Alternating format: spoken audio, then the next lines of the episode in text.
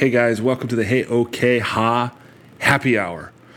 Um, got two new sponsors this week, and uh, boy, you guys picked a hell of a week to uh, choose your first day to sponsor. I apologize for the low energy. It's been a it's been a weird week, which we'll get to uh, soon enough. But first, uh, a new new sponsor here, Octane Inc. Uh, Octane Inc. specializes in vehicle wraps, snowmobile wraps, custom apparel, and race car lettering. With a deep history in motorsports and the love for anything fast, Octane Inc. has quickly become the Midwest premier one stop shop. Anything you want customized with your business logo or personal monogram, they can make it happen. Visit octaneincllc.com today or find them on any social media platform, including Grindr. No, just kidding. I added that. That's not true. That's octaneinklc.com. Again, octaneinc.com. Ink fast. Uh, also, we got a new sponsor, Mountain Mud. Ooh, Mountain Mud sunscreen. Mountain Mud sunscreen is a biodegradable, reef safe, CBD infused sunscreen made with organic food grade ingredients using non nanotized zinc oxide as the only active ingredient. You don't want to slather a bunch of chemicals on your skin, soak up a bunch of weird stuff, right? Defeats the whole purpose of protecting your skin. Each 2.5 ounce tin has 200 milligrams of CBD isolate and is based on an FDA approved recipe. It is SPF 35, water resistant for a minimum of 40 minutes, and shelf stable for two years. Available for purchase at www.mountainmudsunscreen.com. That's easy enough to remember, isn't it? Mountainmudsunscreen.com. And lastly, but certainly not leastly, our old friends at Baba G DIY Edible Kits. Oh, my favorite ad copy. Every time it gets weirder and weirder. I don't know how many edibles these guys are on when they write it, but it sure is fun. Here it is. Picture this. You're here. It's now. You're piloting a meat body through time and space. You are the ultimate alchemist, transmuting intent into action and possibility into reality. Hidden in your bag of tricks is a way to encode information into vibration and spread it throughout the cosmos. It is an instrument of gods and beasts and everything between. For example, listen to how this one says Oregon, Oregon, Oregon, Oregon. Do you hear it? Let's have him say it again Oregon, Oregon. No matter how you mispronounce words, enjoy Baba G DIY edibles while you're doing it. You add the cannabis, they add the candy. Check them out at OregonBaba.com. Make sure it's legal in your state and you got your medical mar, medical mar, medical card, and all that. Good stuff. Again, that's OregonBaba.com. Oh, shit, guys. So, this podcast is going to be a little different. Um, first guest, first guest on the Hey OK Ha happy hour. Uh, wish it were uh, under better circumstances. Uh, Jer- Jersey Jer's in the house. Uh, known Jersey Jer for a little bit here, mostly on the basketball courts. Met him through work. Good guy was meaning to have him on the podcast as a, as a hoops head. We're going to chop it up about basketball. And um, uh, then there was a horrible helicopter accident. And uh, we wanted to uh, obviously have to touch on that. And um, yeah, because it really helped. There's no way I was going to do a, a, solo podcast and uh, squeeze any funny out of that. Um, and uh, by the time this goes up, there's there's I'm gonna be like the last podcast to to do the the whole Kobe thing. So you're probably burned out by now. I don't blame you. I am too. But um, yeah, what a what a, a shit shit deal. So you know, I thought, what's the best? How do you how do you deal? It's and it's confusing. I was I've been confused all week because I don't understand getting sad about people you don't know, strangers that are dying. Who who cares, right? fucking your, your great uncle dies and you barely go to the funeral, right? So I don't know why I give a fuck about you know this, but I don't know. It just felt weird. I think it, partly like with all of us, it is just a reminder of how vulnerable we are and how finite our time is, and you know stuff like this happens, and it, it really you know drives that fact home. You know, to be honest, at first it wasn't like a. Remember last week I, I, did a podcast. Neil Peart died, and to be honest, I love Neil Peart, and that didn't affect me that much. it sucks. Guy died young. He's 67. But actually, there is a detail of this Kobe thing that, that did make it particularly grueling. But um, we'll get to that soon enough. So, my first guest is uh, Jersey Jer. Uh, he's a native of New Jersey. Don't hold that against him. Um, likes to play ball, and so what we did is we we did this podcast. We went and played some ball beforehand, and um, uh, you know I went into it thinking, how do you honor the Mamba, right? How do you honor the Mamba? And and here's what we do, and I'm I'm proposing that this becomes the default way to play pickup basketball. Most guys play by ones and twos to either 12 or 16 fuck that. I say from now on, we played at 24 by twos and threes.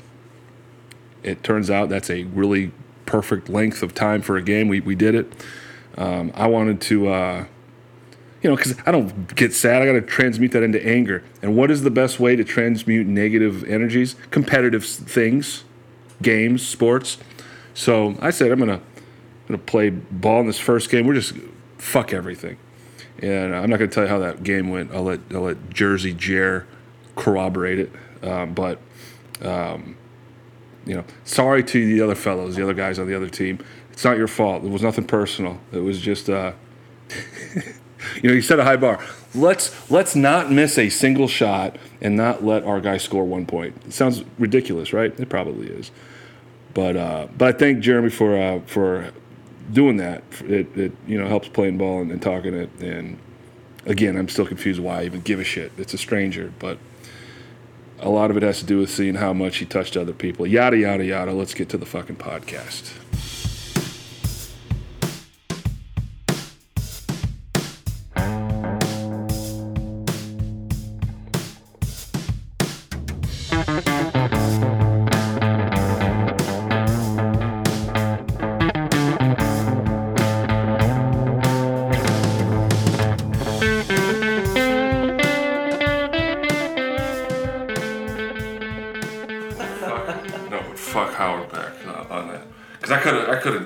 It's not Howard Beck's fault because I could have listened to that essay, right? I could have read that essay, yeah. but then the the images and the music. Of course, dude. Do you? We are such fucking puppets. You go to a movie, the music tells you how to feel. It's assisted fucking feeling, right? I get you it, but it doesn't feel manipulative on some level. It absolutely is. That's what I'm saying. Like. Yeah. It, it's telling you how to feel. You go to a movie so you can space the fuck out and something can tell you how to feel. And you can go ahead and hit these. You know why people love sad movies?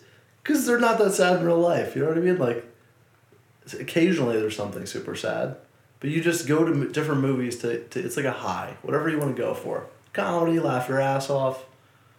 I'm trying to run away from my feelings, not dive into them. Maybe that's the the other. Yeah, you go to escape and feel like false ones. I don't fucking know. I don't know. Let me run away from my feelings, Jared. I'm just saying the music in movies is very manipulative.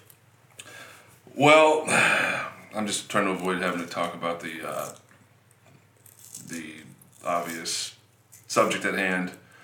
Where were you uh, when you found out? Where was I? Well, uh, earlier that day. Day drinking Sunday morning. Yeah, I was day drinking. you me. Uh, no, earlier that day, Sunday, I had to come up to a weird part of New Jersey for work. Worked a shift, went to uh, the hotel, checked in, and noticed there was what an Applebee's. It's like, uh, I, yeah, it's getting up into north. It's not quite central, and it's central, not Philly. It's central not is a real thing. Uh, no, no, no, no, not Philly at all. Definitely root for like the Yankees and shit up here. Uh, Red Bank New Jersey would probably be the uh, very nice area, a lot of money. Um, but I was at the Applebee's because I noticed there was an Applebee's not even two minutes away from said hotel that I checked into, and frankly, I love me some Applebee's. Applebee's is not a sponsor, by the way. Maybe they should be. So, Underrated. Anyway. Definitely. So I strolled into the Applebee's at, at almost exactly 3.03 p.m and uh, sat myself down at the bar. Uh, I don't think they were expecting me because it took probably about eight minutes for a bartender to show up. He's like, oh, somebody's here. Uh, he was kind of a he was a nice guy, a little weird, but uh, you know he uh, was telling me about the give me a beer menu. I asked him if there were any specials, and he kind of looked at me like I was an asshole because it was three p.m. That's not how that works. And uh, so I asked him about the the monthly specials, right?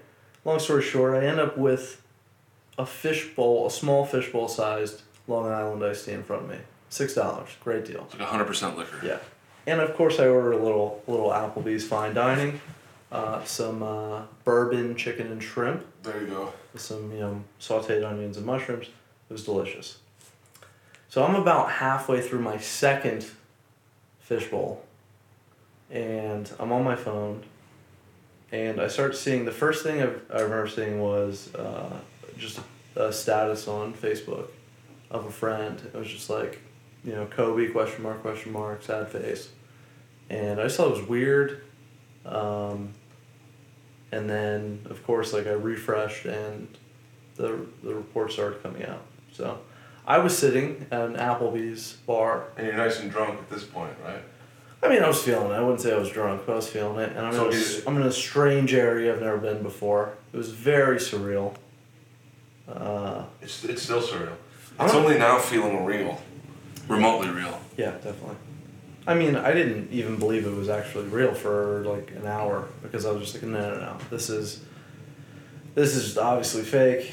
That guy's invincible. So. And uh, yeah, I got a, a text from my ex. Um, it just said "OMG, Kobe." Um, and I thought, you know, you couples. I don't know if you had this, but like you have a celebrity out. Like if, if you ever had the Oh, opportunity sure. to sleep with, you know, you say, "Sure, go ahead." Of course, of course. If you, well, hers was Kobe. She nobody loved Kobe Bryant like this lady. I mean, I don't think anyone's saying it. They're all talking about how smart he was, great basketball player. He's a very handsome man. I, We I lost- suppose. I We suppose. lost a handsome man. He's, I gotta tell you, it was good, frankly annoying. I, I It's- got, it, she may be, if anything, biased against Kobe Bryant uh, when he was playing. Fair. Um, but I, I thought that she was referring to LeBron surpassing him on the point total, right?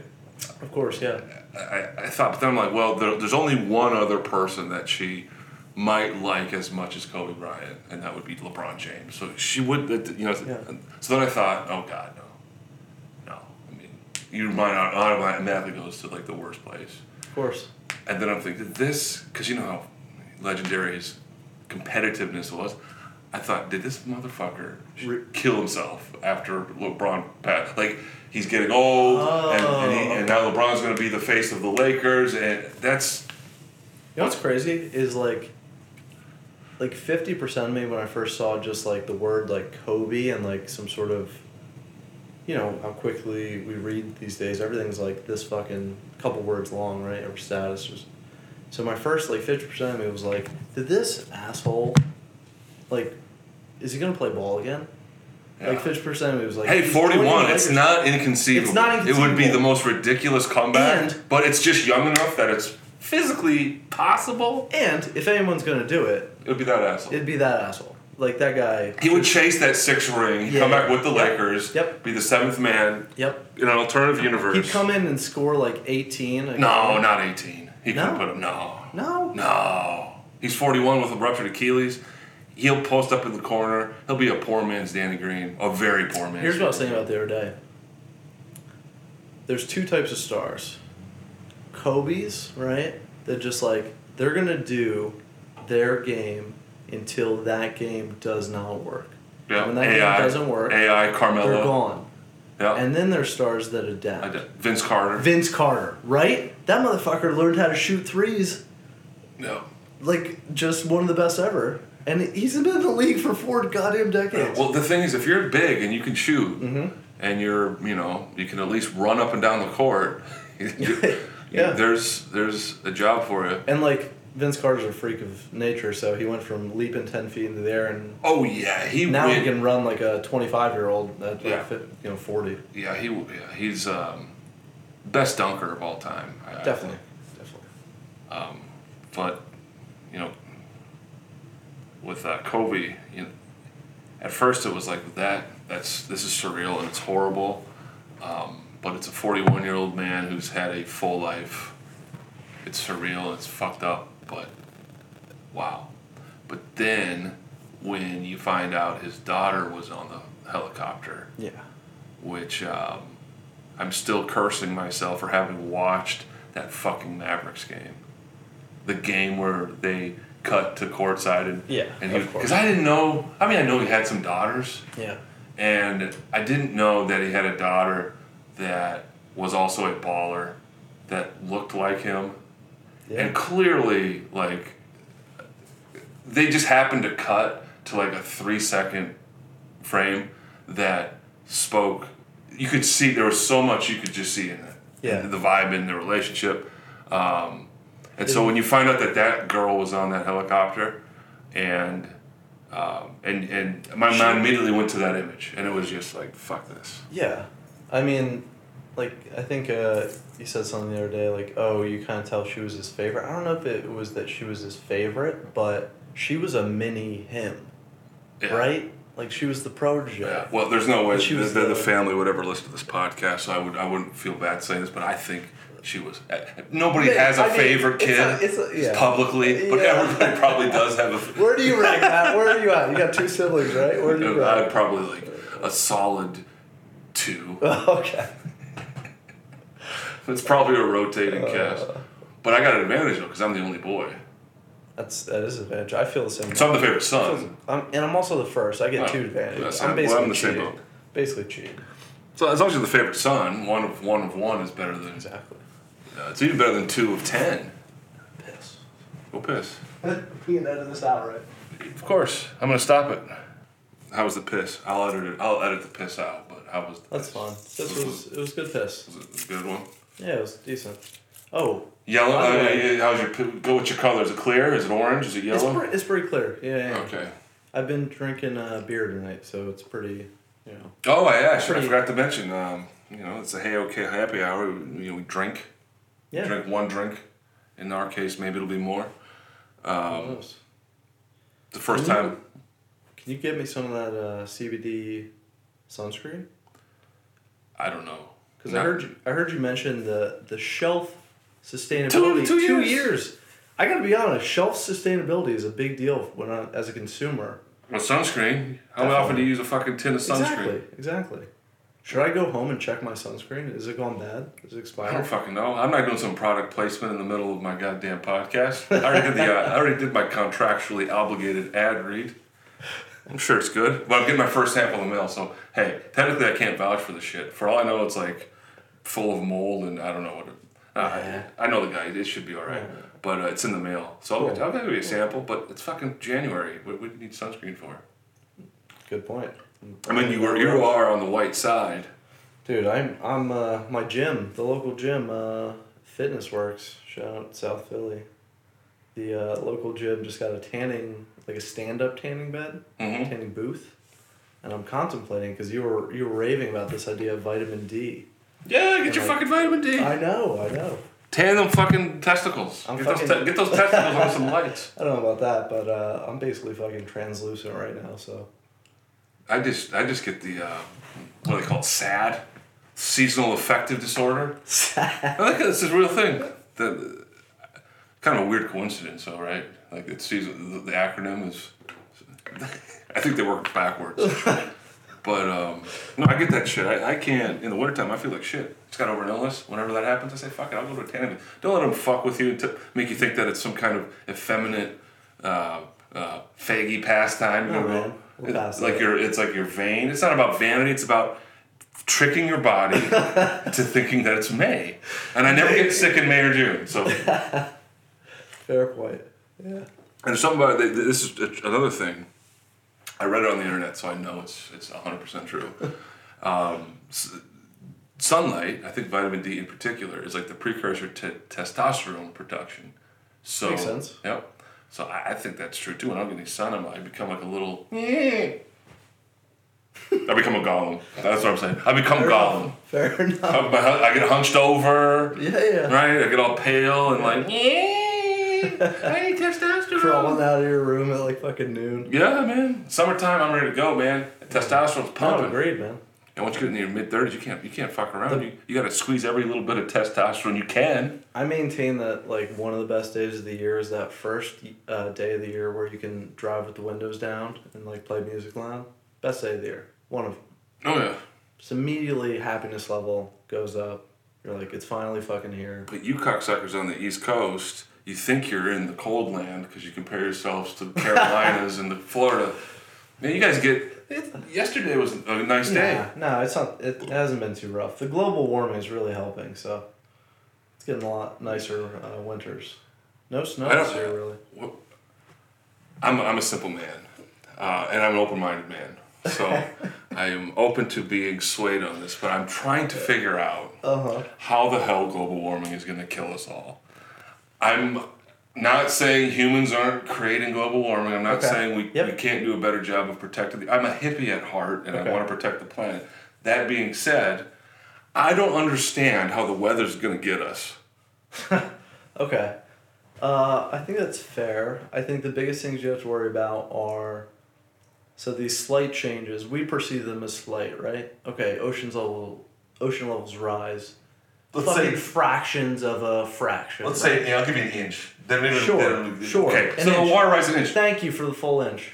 It's, I, That's I'll what she take an inch other other places. What? Uh, no, No, uh, okay, rise an inch. What the fuck does that Okay, do? so even these slight things that we perceive, an inch here, uh, the global temperature going up half a degree, whatever it may be, we're dependent on certain ecosystems. Now, you could argue how the, the, the range of that dependency. Maybe these ecosystems that we are dependent on, we could adapt as they Yeah, of course we can. disintegrate. Of okay, course so can. that would be the We're argument. clever motherfuckers. But some people don't think we're capable of that. These people. I mean, come on. So the water rises, and so what? We all drown. Like, how do we die? How, literally, I'm asking you, how Right, does it kill right, us? right. Do we starve to death because we, we forget how to make food? Um, what happens? It gets so hot we die of heat exhaustion. What the fuck happens to kill us exactly?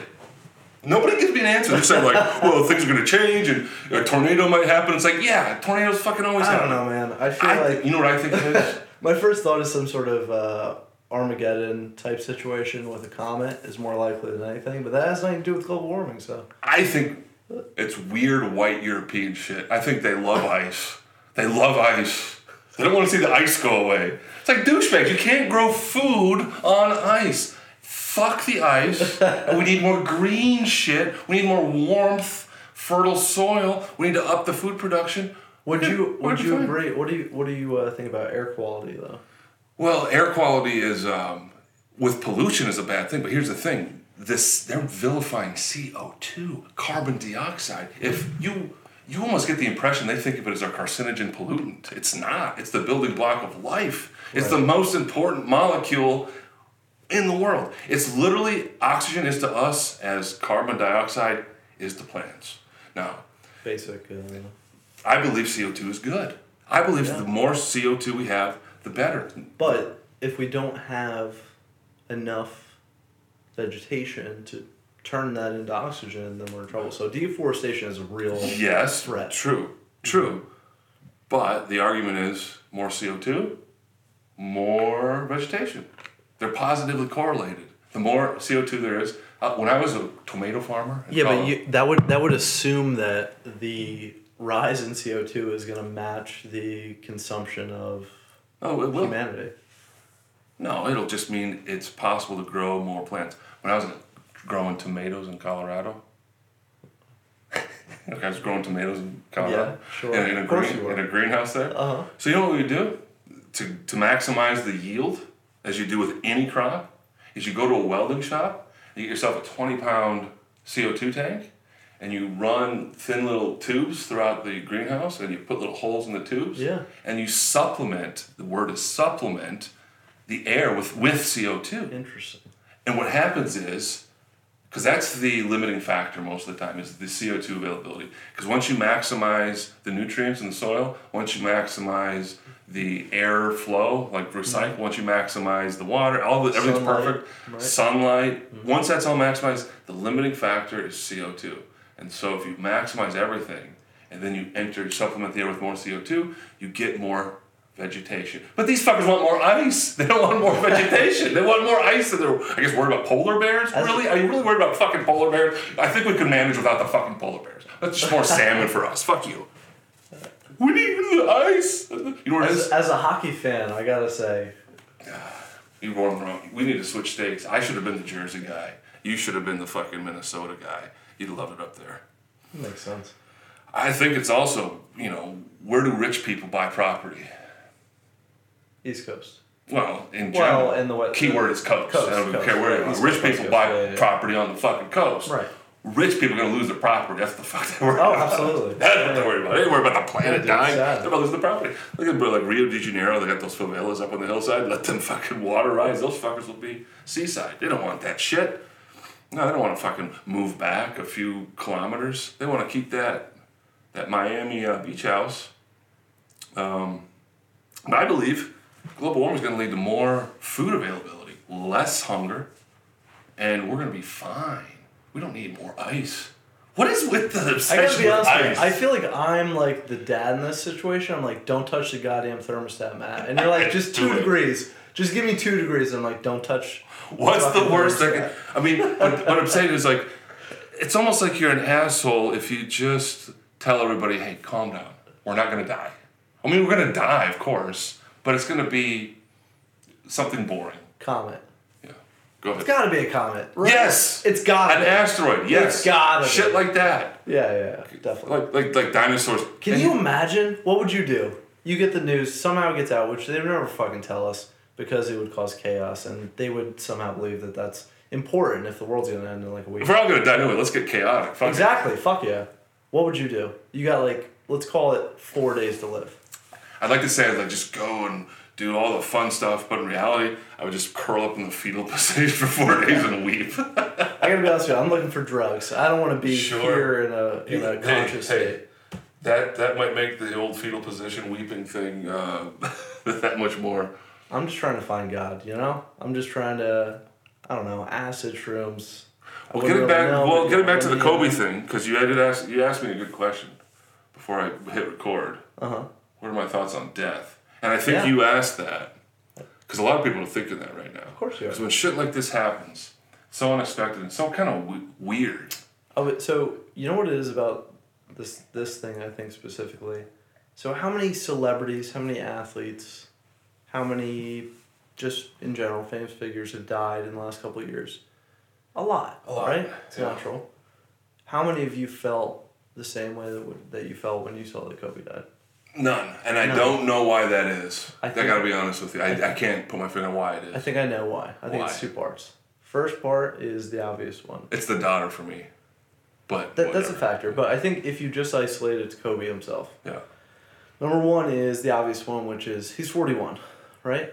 And it's a freak accident. So those are like it's it's the surprise factor.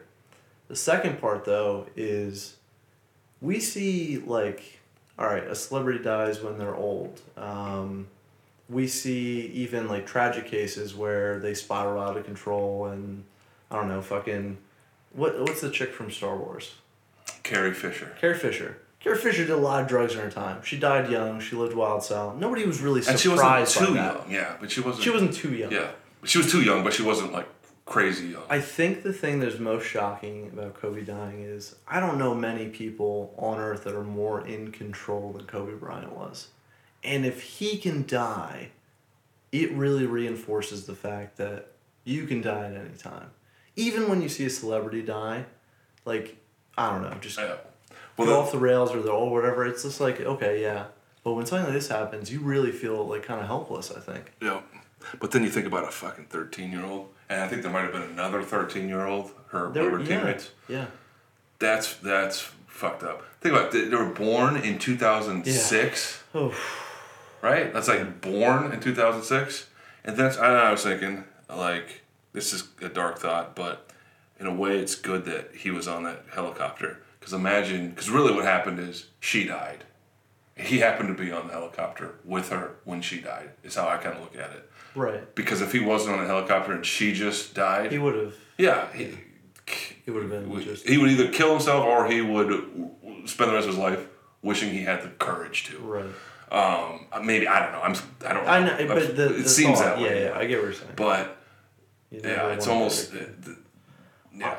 I, I think um yeah definitely and it's just I, i'm like not that i agree with you if she's gonna if she's gonna die i'm kind of glad he was there for her because you know that he was probably like calm and I don't even Reassuring. I don't because I don't even know what the but fuck. i'm just saying i, I don't know i'm glad i guess I want glad to they, think. i guess i'm they didn't glad see they were there coming. together I don't, I, I, don't know. I don't think they saw it coming. I, Hope- I didn't think about it. But I don't think they saw it coming. I think he took a wrong turn in the fog, don't and he ran into that I'll, mountain. I'll be so. I'll be honest. Like it really made me look at myself uh, as like a fan because uh, I'll I'm a, I'll admit it. I was like a Kobe hater when I was younger. What do you mean by hater, though? Like I hate that term. I don't think that That's is okay a real question. concept. But I think that that's what a you know with current lexicon. That's that's basically what I am. I don't think you were So- a hater though. Hater would be like you were jealous and so you're gonna tear him down for stupid reasons. But you analyze him as a basketball guy. No, but admittedly, I think it's part of it. If I'm being honest with myself, because part of it is he's not my type of player. But really, it's kind of hypocritical because I was an AI fan, I was a T Mac fan. Both those guys are just as inefficient as Kobe. Well, 'cause maybe he's not with the. Lakers. That's the factor, right? A or T Mac isn't an enemy, and obviously AI plays for the Sixers. And you Jersey Philly motherfuckers, I, I think you owe. You guys didn't treat him too well. I'm not saying he treated you guys well either. So here's why. He wasn't like a favorite son. Well, because he, so he only played here in high school, and only because I think, okay, I, I I'm just saying he was never he never truly felt like one of ours, but we obviously didn't. I don't think we gave him his due for the most part, but. See, I'm almost glad that he didn't end up in Philly because he was his perfect form with the Lakers. I was a Kobe hater and I kind of questioned Kobe fans because I was like, he, like, why do you love this guy? Why do you love this guy? Because he, like, he does and you're just old enough to remember MJ. Yeah. But that's Tail the end. huge key. Tail end. Yes, but so yeah, so basically, Kobe is the first basketball game I had was some Kobe Bryant NBA on fucking N sixty four. Yeah. NBA And he Live. was he was a guy. It was number eight Kobe with the mini fro, and he was freaking dunking on people, and he was wild. He was the, and I was late to the game of basketball. Like I played soccer and baseball, so other crap. I was late. Um, but he was kind of my first, like the first superstar I knew, along with AI, and I just think like he wasn't my type of player because he was inefficient and he didn't pass the ball. And my favorite form of basketball is the kind of cliche, but like the the Popovich pass the goddamn ball, and play defense, get guys open shots. It's beautiful when it works. But I'm glad that he went to the Lakers, and I'm glad that like those. There's a separate section of fans that are just Kobe fans, and they're so loyal. Yeah, there's a cult glad- of Kobe for there's sure. a cult of Kobe, and I'm glad they had him. And I almost think that if he, let's say that he had ended up on the Sixers, I wonder if we would have appreciated him treating him the same. Because Philly, admittedly, is like, we're kind of a little brother syndrome with New York and LA. We're kind of, we're kind of good. We have all four teams. They're all old. We've had the franchises for a long time. We've got some history, but we don't have nearly the number of wins. Philly is black Lions. Boston. That's Boston and Philly are very similar cities in their attitude. It's just one No, is it's true. more Irish Yeah. and one is blacker. Yeah, that's absolutely true. yeah, and uh, so we got a little bit of of the little brother syndrome, but it's almost kind of fun because it allows us to have this rowdy energy. Yeah, yeah. You know, Yeah. If New Yorkers had that same energy, be like, come on. Exactly. You can't. You gotta be kind of an underdog to Yes. get away with that asshole. Yes, yes, yes, yes. Because LA and, and, you know New York and they're just they get to chill. They don't have to. You know. But put yourself in the position of Kobe. So you're this kid who's you're always a fish out of water because you're in Italy, but you're Right. a black kid and you're American, but you're a rich kid who's you know what I mean. He never was fitting in in Italy. Yeah. He was probably you know popular and you know, a, a, Well, to be fair, but he though- wasn't one of them. But to be fair, though, he was probably going to like a boarding school with a bunch of other foreigners. No. Maybe. Uh, I don't know. I But he wasn't. He wasn't like surrounded by people You're who were his yes. people. Yes, you know, agreed, agreed. yeah, at best he was surrounded by other misfits who Yeah. whatever. So, th- Is, but this is explains why best- he's always Is Kobe the best European player of all time?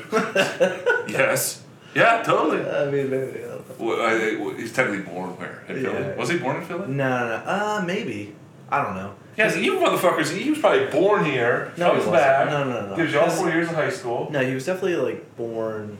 I almost want to say overseas. I I don't don't want to fucking know. because he would have citizenship and he would not be technically. I guess if parents are American, but whatever. My point is, he became known as being super aloof and super to himself from the moment he stepped foot into the league. Uh, part of it was he was also a fish out of the water, being so young when he came in. He couldn't Right. go out to the clubs. He, Right. he wasn't old enough.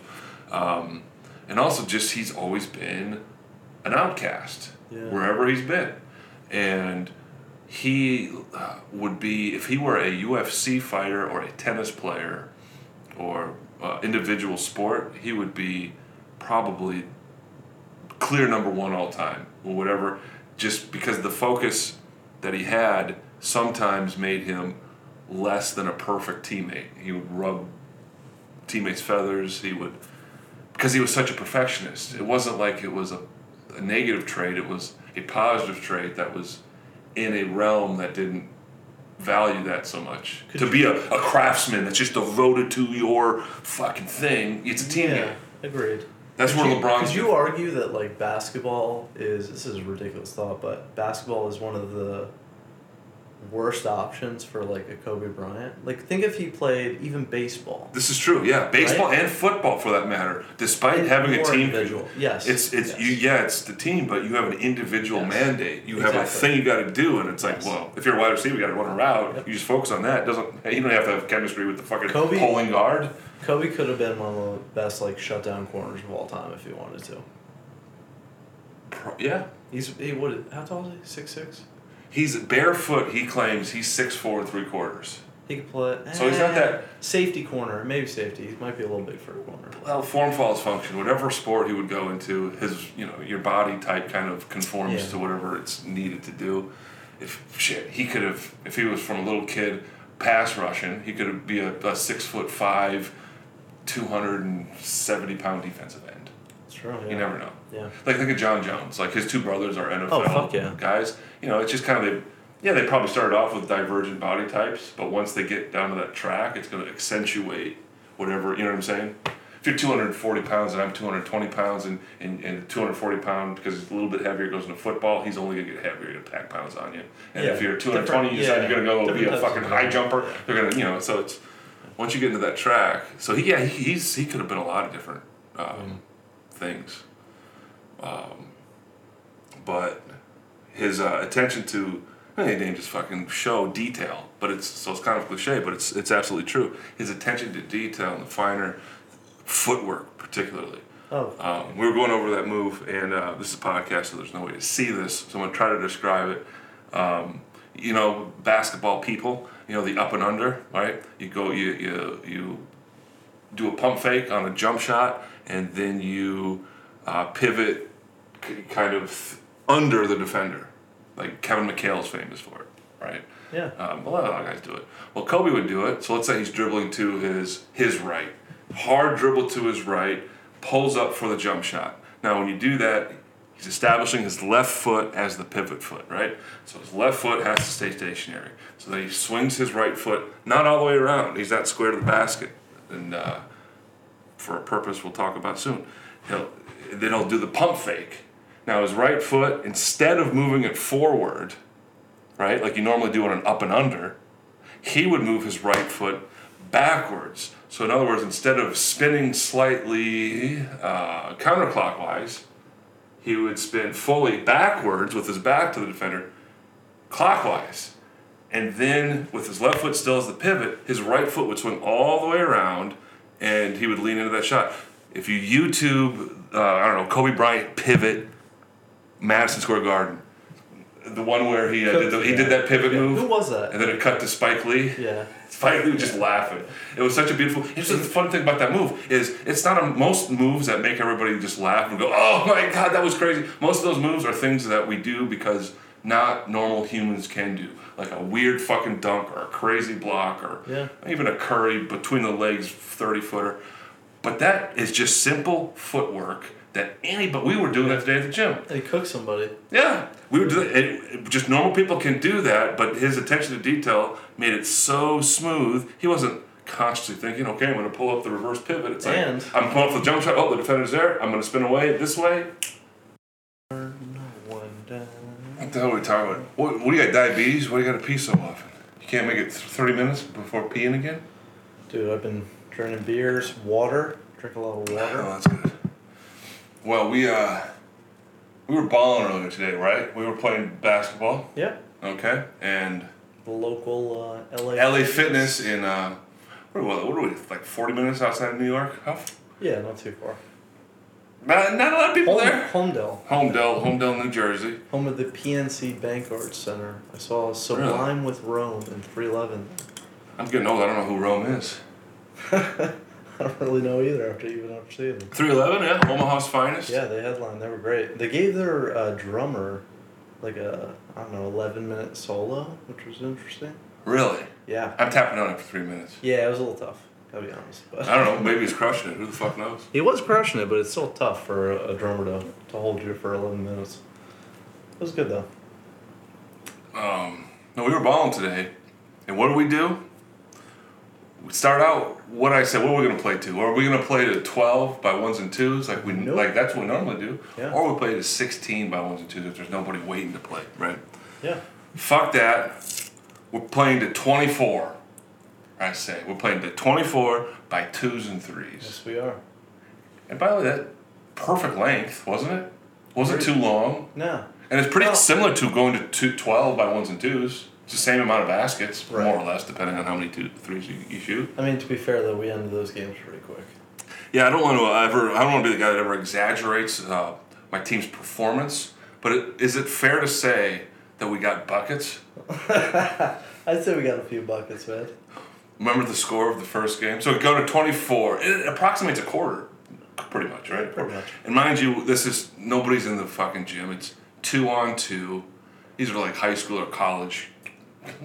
The second team was definitely college, I'd say, age. Yeah. Yeah. But what was the score of the first game? I believe we won that first game 24 to 2. To what? To 2. To two? To 2. To two. Do you remember how they scored? Because I'm a little upset about it. I don't. re- It was a fluke. But but here's here's the thing. I don't know if you've noticed. Um, I I I really really before the game started. I knew I knew I wasn't gonna miss. Okay, and I knew that my guy wasn't gonna score. I really wanted to finish twenty four to zero. I know. As a fucking sentimental. Yep. It's like nobody sees it, nobody witnesses it, but just to know, you know, you witnessed it, so at least I can verify it happened. I just wanted to shut motherfuckers out. Can you imagine a quarter? At the end of one quarter, it's twenty-four to zero. That'd be a. I don't. You don't see that. You never see Yeah, that. it's pretty tough to handicap a team a quarter. I tell you what, two on two is, if you are, if you can man, if if you have good enough man on man defense, you, they're fucked because there's no. They were they were super lazy. We were hitting shots and they weren't. That was out. a miss. What are they doing? And here's the other benefit of going by twos and threes. First of all, that's how the game is played. I don't, I don't know why we ever went to Yeah, ones and twos. see the ones and twos things has always bothered me because it's overvaluing the three. yes, and all You're these animals- doubling yep. the points. It's twice yep. as valuable. No, no, no. And as we've discovered in the last five or ten, or not we, but finally people who are in positions of power in the NBA to make personnel and uh, strategy decisions have discovered in the last ten years, it's it's five years at the most. Hey, the three point shot, it's actually a higher efficiency. you know what I mean? If you shoot fucking thirty five percent from three point line, that's over. That's like shooting more than fifty percent from two Yep. point per shot. So when you make that into a one by and two, where you make the three pointer twice as valuable, there's no reason to shoot any shot other than a three pointer when you play by one. Unless you get an open line. Yep. But other than that, agreed. Yep. Yeah, I mean. Which which is another little beautiful poetic thing to honor the Mamba by going by twos and threes is because it suddenly those two point shots aren't as ridiculous. Exactly. And that was his game. So a lot of pulling up from 18 feet, a lot of pump fakes, and then I wish we were outside. I could pour one out. oh, well, can anyway. Fuck him. Pour it in my hand. Um, Twos and threes, though. I agree. 24 is my, and I, I want that to spread. I think there's no reason to play by ones and twos. Only because it's easier to keep track of. I think that's the only reason to remember the yeah, score. exactly. That's not a good enough reason. There's an, if there's enough guys to keep track of the fucking score, and play by twos and threes because it's true to the, the to the actual scoring of the game. And 24 is a perfect number, perfect number to go to by twos and threes. It's fucking 15 minutes, 20 minutes. Agreed. So everybody out there, we're gonna start this shit in Philly, and that um, well, we played South Philly a lot. And by the way, don't waste your time playing in South Philly. The competition is shit. You're trying to come out and play us. We gotta find some. Uh, um, I just want to be the worst guy on the floor. You know what I mean? I want to be the worst. I want too to. vain for that shit. Well, maybe, but but what I'm saying is like, well, you're right, because because I'm so vain that I'm. What I'm saying is that if I'm the worst player on the floor, it's like fuck it, like fun to watch. Like these guys must be good. Yeah. But uh, no, I do. I, I don't. No, I, I do, it's always funner to to be outmatched to see, you know, where you're at. How to how to. Uh, I don't think it's fucking high schoolers. yeah, definitely. Well, I do. It's fun. It's kind of fun to just barrel through them, and all they're just like, "Well, you just went right through us." No, uh, remember uh, Dennis? Ennis. Ennis. Yeah. No D. No D. No D. Ennis. No D. Dennis. No, that's, um, no, we played the uh, played a couple weekends ago. It was weirdly sixty six in January. Oh, I remember that day. I was sick. I was sick, sick as a yeah. I was yeah. sick as fuck. I didn't want to do no Jordan flu game. But fuck that. No, not worth it in the South Philly fucking playground. Uh, no, we went and we played, and it was kind of the uh, the situation where we are the best players, right? A couple younger guys, you know, and uh, I don't know. It kind of feels good. To, I was trying some some some risky shit, you know. Yeah, you Nut- stretch, just nutmeg stretch the out. guy, nutmeg the guy, you know. What's that? I nutmeg the guy, like You know, didn't make the guy? Yeah, Nice. You know, all the all the cut, uh, you know, just running, just running fun stuff. It's fun, but I agree. It's better to, to you know. Ironically, it's easy. there's, there's a perfect level though, right, where you're challenged, but you're not just floating around, not being part of the game. You know what I mean? Like, you're you're not totally outmatched. I'm such a fiend. I paid hundred dollars just to go play against D League tryouts in Houston, Texas. It was fun as fuck. I bet it was. Fun as fuck. Running up and down. I was 28 at the time, so I could actually keep up with those 22 year old, God bless you.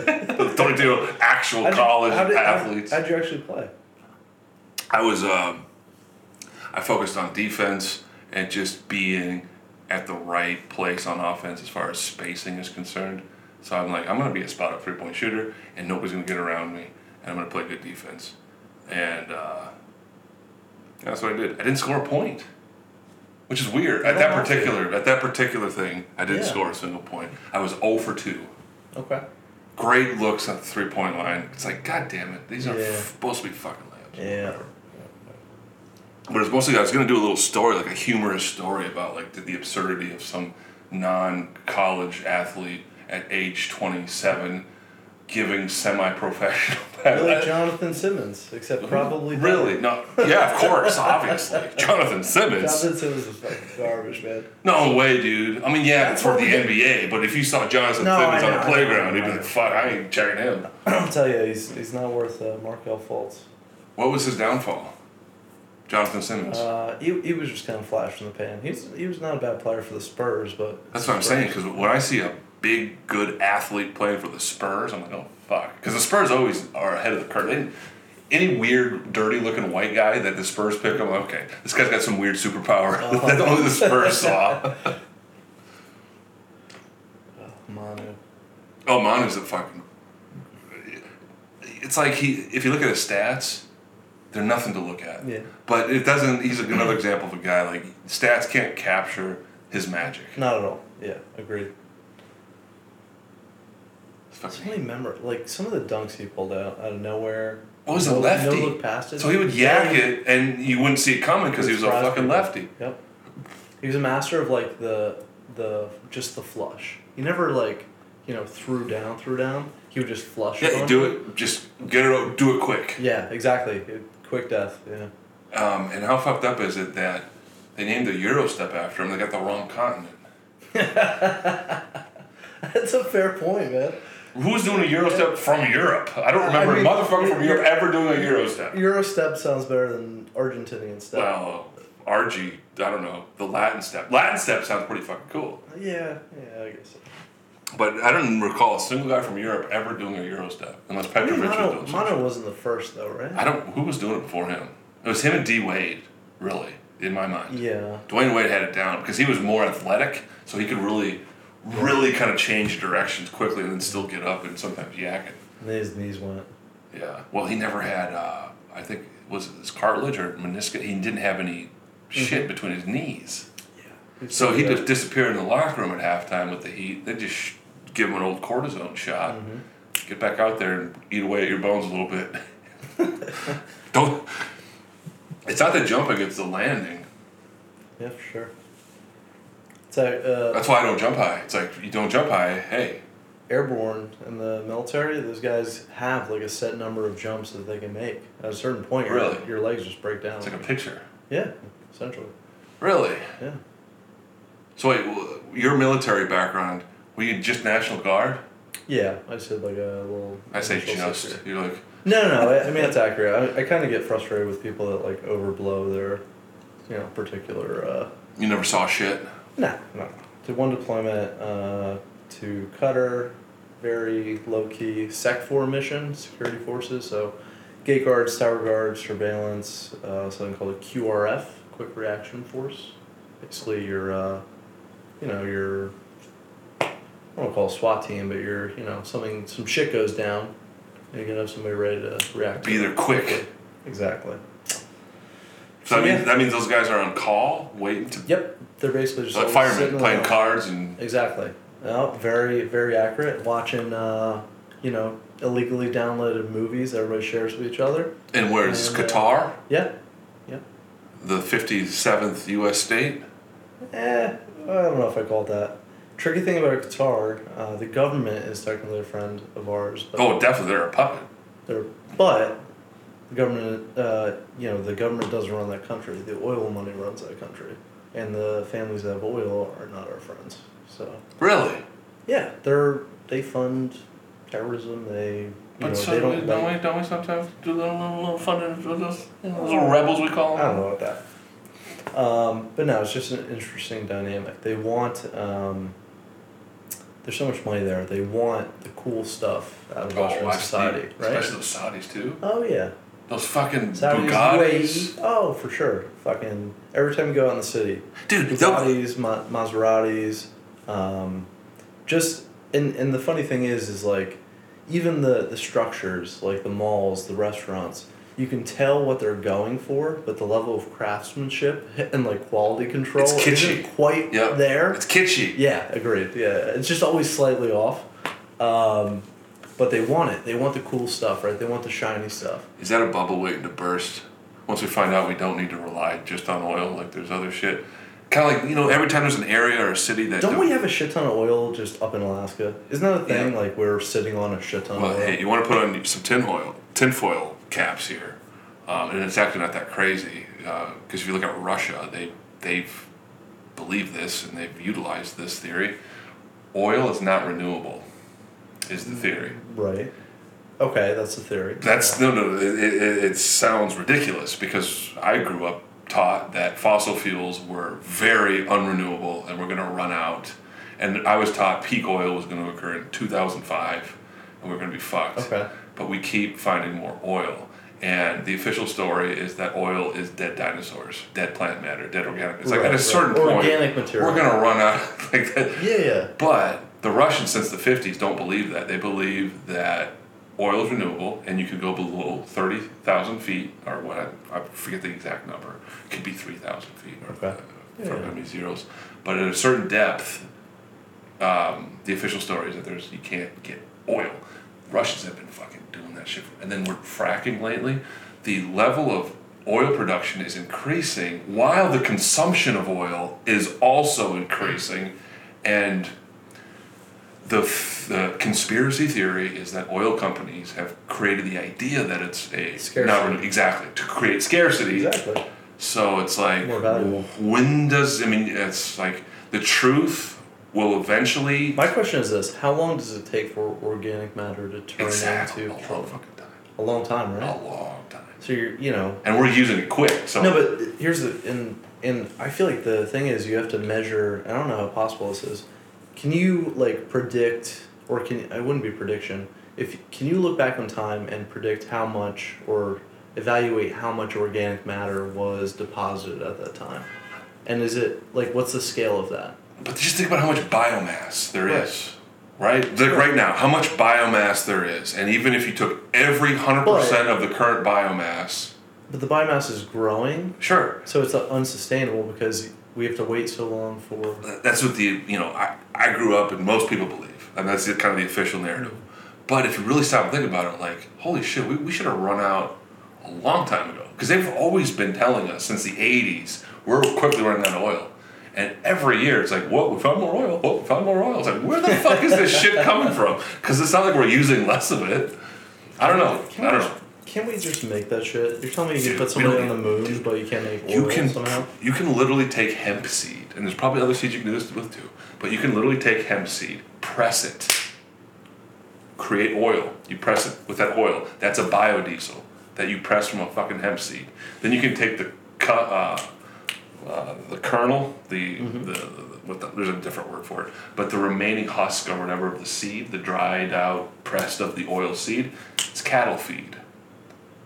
Hemp is, you know, I'm not the first It's like person. it's like a super plant, right? It's a that's just Yeah. the seed. Then you got the Yeah. fiber, Yep. and then you got the uh, Threads, inside. You know, it's it's ridiculous. It's almost if we live in a dystopia, you'd have to make hemp illegal. Oh wait, we, we did that already. Prohibition's still around. That's true. Oh, Jimmy Butler. Have you ever seen uh, the Culture High? No, Culture is a really good doc on. I don't know if it's still on Netflix. It might be on Hulu. is it about the weed industry? It's sort of about yeah, but it, uh, the thing I like about it is it doesn't take like a an outright pro weed, pro legalization stance. Uh, what it does is it evaluates the effect that prohibition on weed and just kind of the, the history of it um, has had on our society. So the idea of like you know why is something illegal? Well, because it's you know why can't you do something because it's illegal? Well, what makes it illegal? You know, imagine telling people that alcohol is illegal. Well, we tried that. Yeah, exactly. We tried it, right? What do people want to do all the time? Like, you know, they're looking at each other like, oh, you're you're sad. All right, let's get fucked up. You're happy. Let's get fucked up.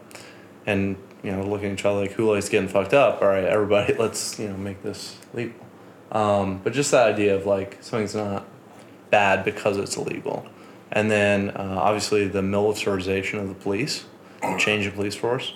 Um, a little bit about like the medicinal purposes and like the idea that it should be criminal to if there's like a parent out there and their kid is like suffering and this is like a viable option you're gonna tell them they can't do that Yeah. isn't yeah, that cr- isn't that criminal right Yeah. I would even go one it's further. a, it's a good it's a it's really good doc Yeah, check it, Culture High. All right, Yep. yeah, Culture High. yep I could go one further. The idea of because who makes things illegal? Other humans yeah that are also adults. The idea, we're all fucking humans. Nobody has came down from a spaceship with a tablet with the authority to tell other fellow humans don't tell the mormons what they can and cannot do. or no Fair enough. Mormon, what is it oh no Probably Scient- a lot. scientologists At the end of the day, I think they all believe something, something to that effect. But the idea of making anything illegal, because you almost have to, ooh, almost. We're watching basketball on mute. Uh, if if we, that's why we're distracted here. But my point is, um, real quick while it's on my mind Yes. watching the game.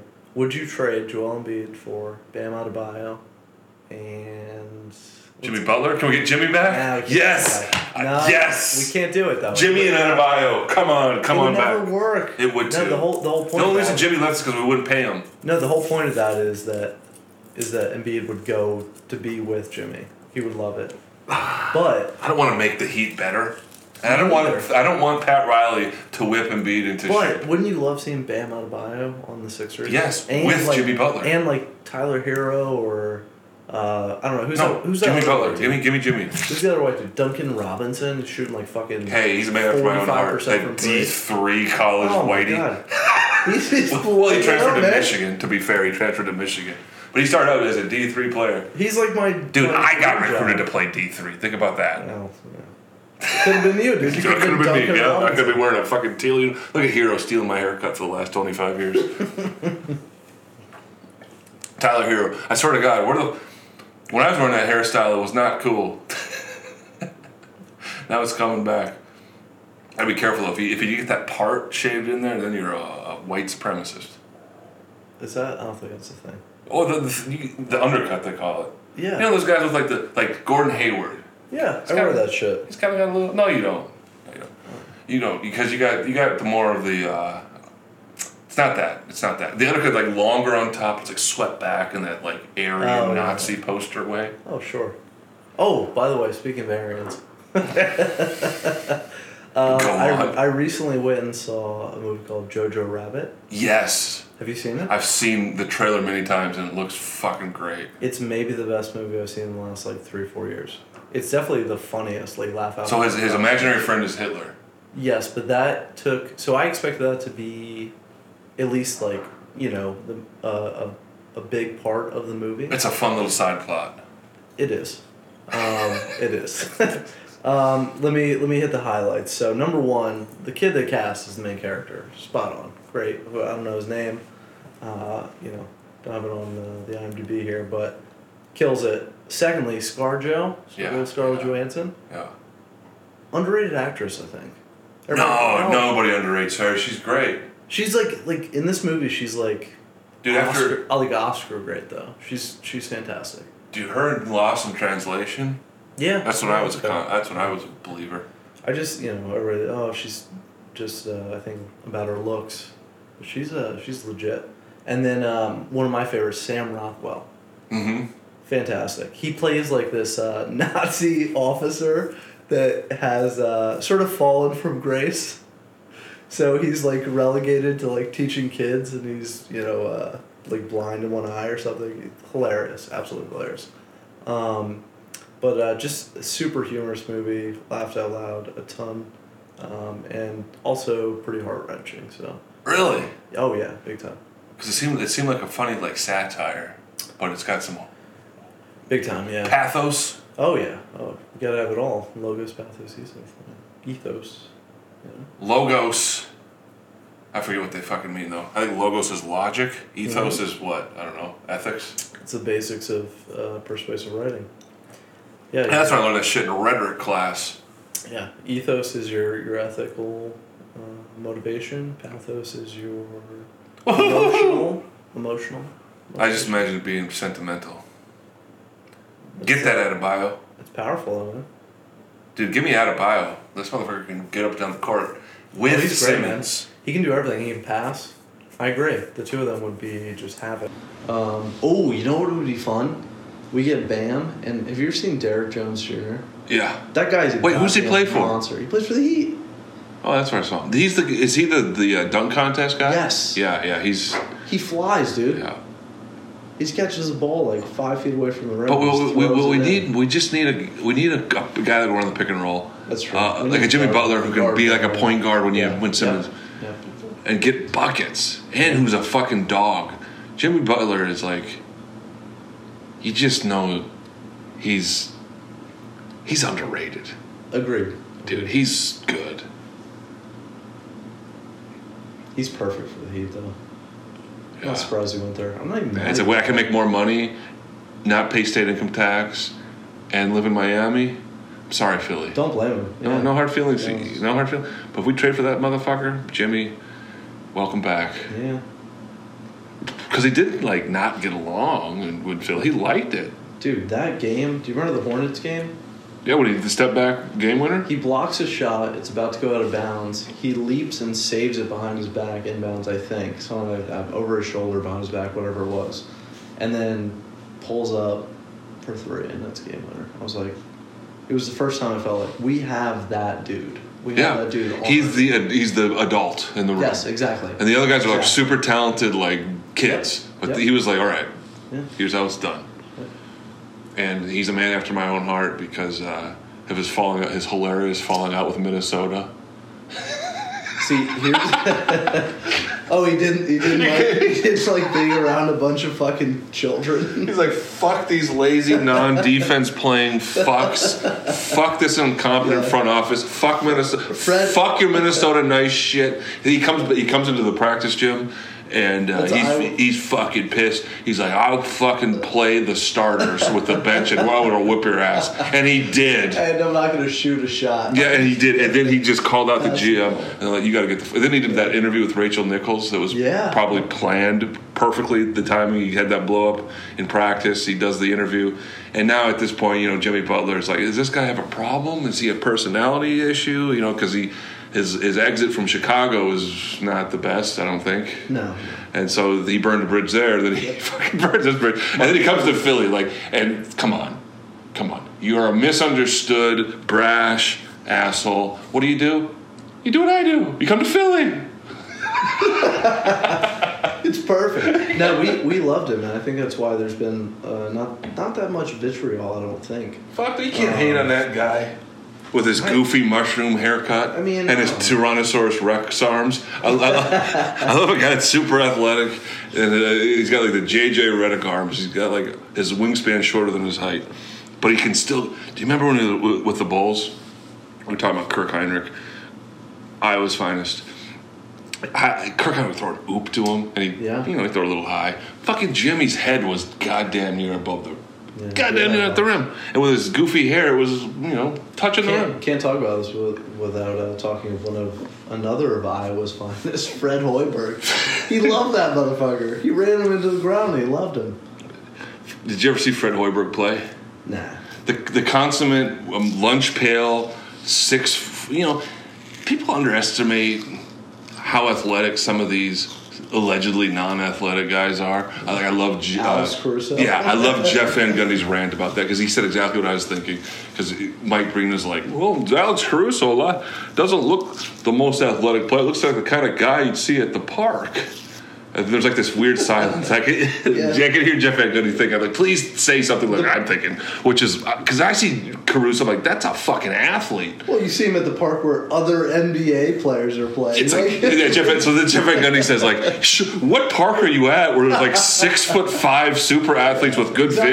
vision and handle? Like, where are you and play hard nosed defense? It's like, what park are you at? he's not pretty and he's white, so he must- just, he must- he doesn't have hair. He's balding and he's white. Like, that's the only thing you could say. But if you just analyze his body and his movement, you're like, that's a fucking Dude, athlete. He, uh, other night against Sixers had like I think I want to say four steals and maybe three deflections, yeah, vice versa. dude, yeah, like yeah. He he plays like Hinrich. He might be a bigger, more athletic Hinrich if he plays a little bit more I, I do think smarter. he's more athletic.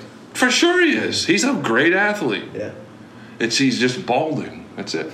but I'd argue a lot of the best athletes fucking Basically. bald prematurely. MJ Isn't- bald. The uh, LeBron. isn't it like counterintuitive? Isn't like high testosterone responsible for I- I balding think maybe, yeah. Is it a thing? I, I, I, there's some kind think that's a of thing. um, yeah, some kind of testosterone molecule has some fucking when it decays. I it- yeah, Look no, at there's famous just something to look at that. famous ball man Bruce Willis. Yeah, That guy is full of testosterone. yeah. I'm kind of jealous of these bald motherfuckers. Michael Chiklis Yeah, played uh, Lieutenant. Uh, what, I don't know what it was. What, what show was he on?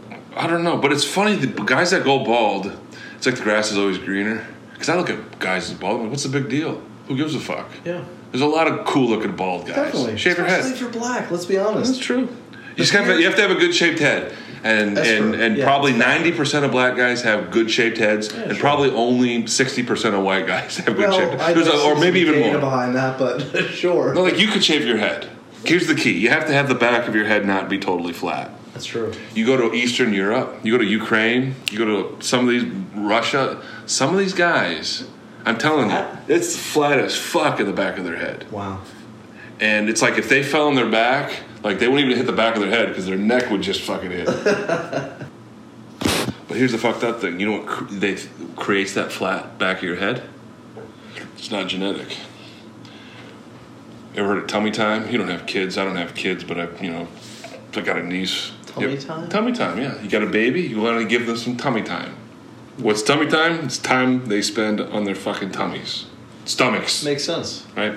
I guess it, it's probably good for your back. We talk about the Superman thing. Yeah. You lay on your stomach, you put your hands up. Overall development. yeah. But most importantly, they're not laying on the back of their fucking heads. Yeah, when it's all these, soft. Yep, these Yeah. babies in Eastern European, Eastern Europe, with their fucking alcoholic parents, just drinking, playing cards all day. they had the kid, had the kid in the crib. Yeah. That Yeah. crib just sitting there on their back all day, All right? day. And then the, your your head is malleable as a child. It's soft, so your head will be shaped as you lay. So if you're laying on your back as a baby or first year, you get the flat back of your head. Makes sense. We always uh, joke that to the the back of my dad's head is like a fucking cliff. It's just a weird. It's flat. It no, it's like a I don't know. It's got a ridge to it. Okay, like right here. Yeah, a little Yep. bit. And we always joke because my grandmother would, you know, old school parenting. If he was misbehaving, kind of grab his hair, you know, get his attention. So that we always joke, you know, It, pulled his. it pulled his, you know, it formed his. But, uh, There's a joke from the area I come from. It's an anti. It's a Norwegian joke. People make fun of Norwegians. Now, I didn't even know this is true. It's probably a made-up stereotype. Norwegians have flat foreheads. I don't know. It's probably not true, but they made it up because Yeah, it, sure. to, to explain this. Norwegians also often say oofta. Even like to, to this day, like oofta. oofta, like oofta, like oof, oofta. It's a Norwegian, Okay. like a Norwegian American thing. I'm not saying Norway Norwegian. I'm saying like motherfuckers living in Iowa and Norway. To this day, will might we say don't have many oofta. of those around here. You know, you got a bunch of Italians, Jews, and Irish. God bless you. Catholics, my people. Catholics, yeah. Some Polish fucks too. Yep. But the joke was the reason Norwegians' foreheads are flat was because they always go oofta. They hit the back. They hit their, they hit their fucking forehead. They say oof. Flatten it out. Yeah. But 40% of Norway's population moved out of the country. And I don't remember the exact years. It was a short time period in the mid to late 1800s. Like just 40% of the country got the fuck out of Dodge. And I'm really curious why. There's no explanation. There probably is. There's probably different theories. I can't find like a hmm. good. I think the most conventional one is that you know just there was not a lot of resources and a lot of kids and a lot of people, and it's like well, and then there's like free land in the in the U.S. You know, Norwegians, God bless them. They're not like the filthy English. You know, they weren't running. they, weren't, they weren't. They weren't running around killing motherfuckers and calling. They're just minding their own business up there, doing weird shit. Who knows what they were fair. doing? So they waited till we, till the English exterminated the Native Americans and did the whole slavery bit. People Yeah. forget. People forget that. A lot of these whiteys that came in, they came in the 1880s. After all that, After all that they shit, They waited for other people to commit yes, atrocities. they weren't even aware it was happening. Yeah, sure. They're just sitting there in their little igloo, you know, eating fucking pickled herring. Planting tulips and shit. God, who the fuck knows what they were doing? Am I in the wrong region? Ah, Maybe. Norway. Yeah, that's that's Netherlands, Netherlands, Dutch. what? That's the Dutch motherfuckers that like made up the up, joke. More up there, right? No, Netherlands is south. That's right across the English Channel, basically. It's just north of France, basically. That's what I'm saying. It's north of England, you know. Yeah. Well, Yeah. I think it's, But it's not as north as Scandinavia. I think it's south of England, Really? barely. Yeah, it's it's Oh, I guess that makes sense. because yeah. London is, Yeah, is yeah. on the south side, um, but it's I think it's cloudy as fuck there. But you know, the Irish got the fuck out of Dodge in a huge amount of numbers at around the same time period, but it was because of the potato famine. They were fucking starving to death. They Yeah. think the fuck. But Norway, it's like what the fuck? How bored were they? Just Yeah. four out of ten people, like literally at a time when there's no like social media, there's no like plane. You're gonna fly. You just want to mix it up a little bit because uh, Yeah, this isn't like an eight-hour plane ride where you're drinking a fucking gin and tonic on the way there. You're getting a ship, yeah. dealing with What's the- scurvy. what's, what's the mortality rate at that at that point? Twenty percent. Of cro- when you're crossing? Yeah. No, no, higher. no. They had it. They had it down by the late 1800s. They they had. shit. Yeah, yeah. It was a pain in the ass, but you weren't fucking dropping dead. like you were in the pirate, like in the 1500s, 1600s. When was like the Oregon Trail shit? Was that late 1800s? Yeah, once you got to land, that was fucked up. That was, I I don't know. That was probably 18. It feels like it was before the Civil War, but I don't know. Well, Gold Rush was 49, right? Yep. So yeah. But I don't know where the Oregon Trail. I don't know. There's a lot of shit I don't know about. But other than like the Donner party, that's those mountains, man. Because you were better off. You saw there's a scene in Gangs of New York where she's like telling about traveling to San Francisco, and she's showing a map. She's like, "Well, we're gonna go to San Francisco. We're gonna get on a ship. We're gonna travel all the way." She's like she's charting down to South America, down Argentina, or down damn near to Antarctica to get around South America, to come back up to get to San Francisco. To that was easier. mountains. Yes, that was easier than taking a fucking wagon and shit going across. Um, so this would have been like 18. This was during the Civil War that that takes place. It'll be the 1860s. By the 1880s, the railroads were in place, and that the 1880s must have been an interesting time period because as the internet was in the 90s, Yeah. Railroads were the, it revolutionized everything. Exponential growth of Yep. technology, man. the area I'm from, like northwest Iowa, and that region in general, all those towns propped up in those years. They all before 1870, there was fucking nobody there. Native Americans, that was it. A few settlers, fur trappers, and weirdos. It wasn't until the railroads came through that you have little stops, towns would start. Because there's no reason to fucking live that far away from water. Yeah. Are you, what are you crazy? What are you a fucking? If unless you're Lakota Sioux or you fucking traveling with buffalo. What a way to live. I sometimes wonder if we're better off living more, uh, you know, kind of sectioned off tribal lifestyles. Are humans more naturally comfortable and happy in smaller groups? I think so. I think the op- that uh, somebody did a uh, they had a theory that the optimum number is 200. 200 for like a community, in Yep. other words. Yep. Like a self sustaining community. Yep, 200 is like the optimum number. And I thought about that. That's exactly the number of people that were in my high school. And I, when I think about it, it'd be all four classes. Okay. 200 is Wow. is just enough that you get at least one of every archetype. Yeah, that's fair. There's probably That's a good number. You know, archetype is a slippery thing to define, but there might be five to ten archetypes. And you know, there's there's the pick an archetype, the super engineer, left-brained, mechanical genius. Sure. The fucking dumb as fuck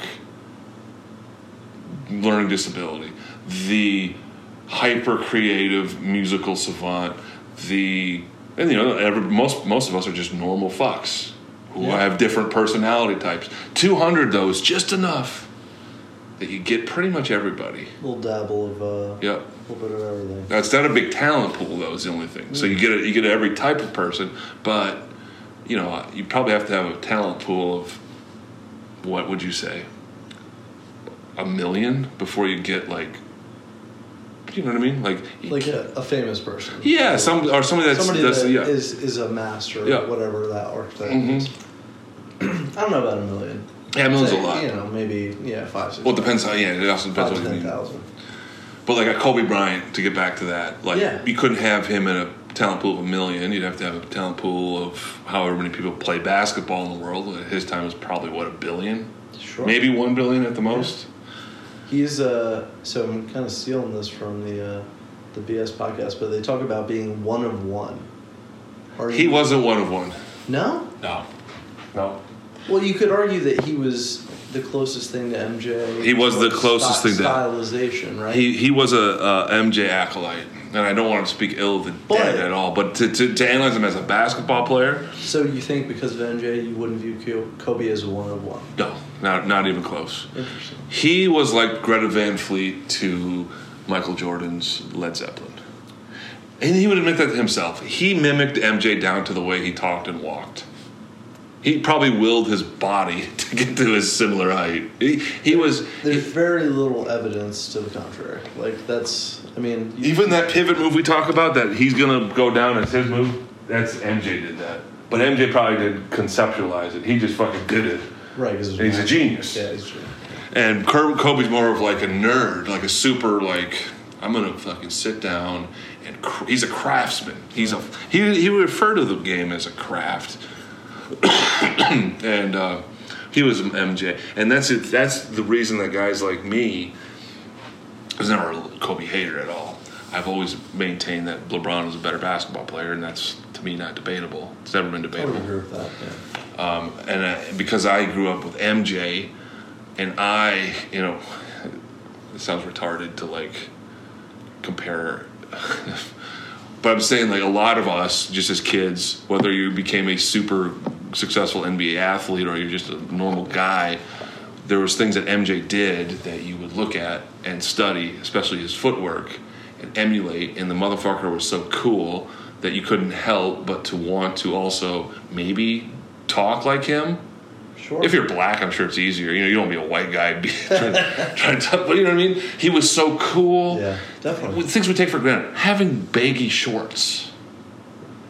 Yeah. Nobody did that before Jordan. Yeah. Just little things like that. Short socks. Short little things. Like the the idea of like being a, I think trendsetter is kind of a weak term, but like, you know, we talk Cultural About, icon. AI. definitely, definitely. Kobe, certainly. The idea is like none of those people plan it. That's what's amazing Yeah, about they're just- it. They're, they're- just being they're- themselves, yeah. and they're so good at what they do that it becomes a trend because they set it. Yeah, AI was a one on one.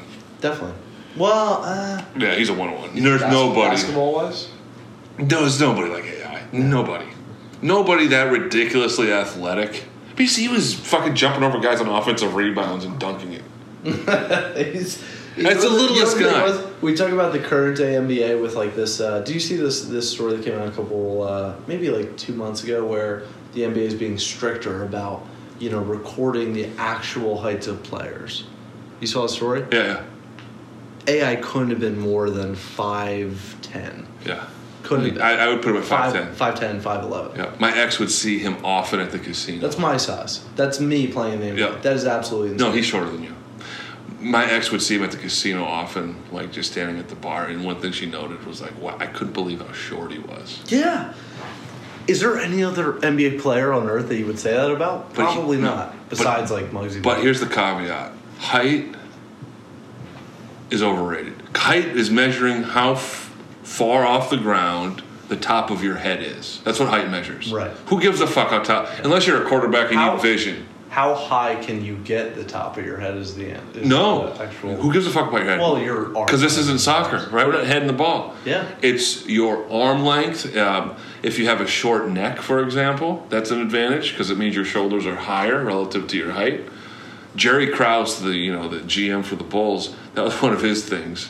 Short necks. Um, or maybe it's somebody else I'm thinking. But there's a GM or a scout who's Okay. famous for like no, it's the Rockets.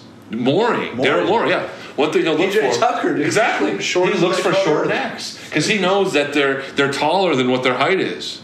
Like they're standing. If you have long Does arms, Harden have long arms? yeah. I mean, for an average guy, yeah, Yeah. for sure. His wingspan's probably 6'9", 6'10", and he's 6'5". Okay, look at me. I'm kind of a normal guy. I'm tall, but I'm you know for a normal. Yeah. Uh, I'm six foot four, and I got a six seven wingspan. Okay, so I got kind of long arms, but six seven for six. Yeah. That's only Yeah, three it's- inches. it's not freakish. Yeah, it's not freakish at Yeah. all. It's um, probably normal, uh, but for like a lot of these NBA players.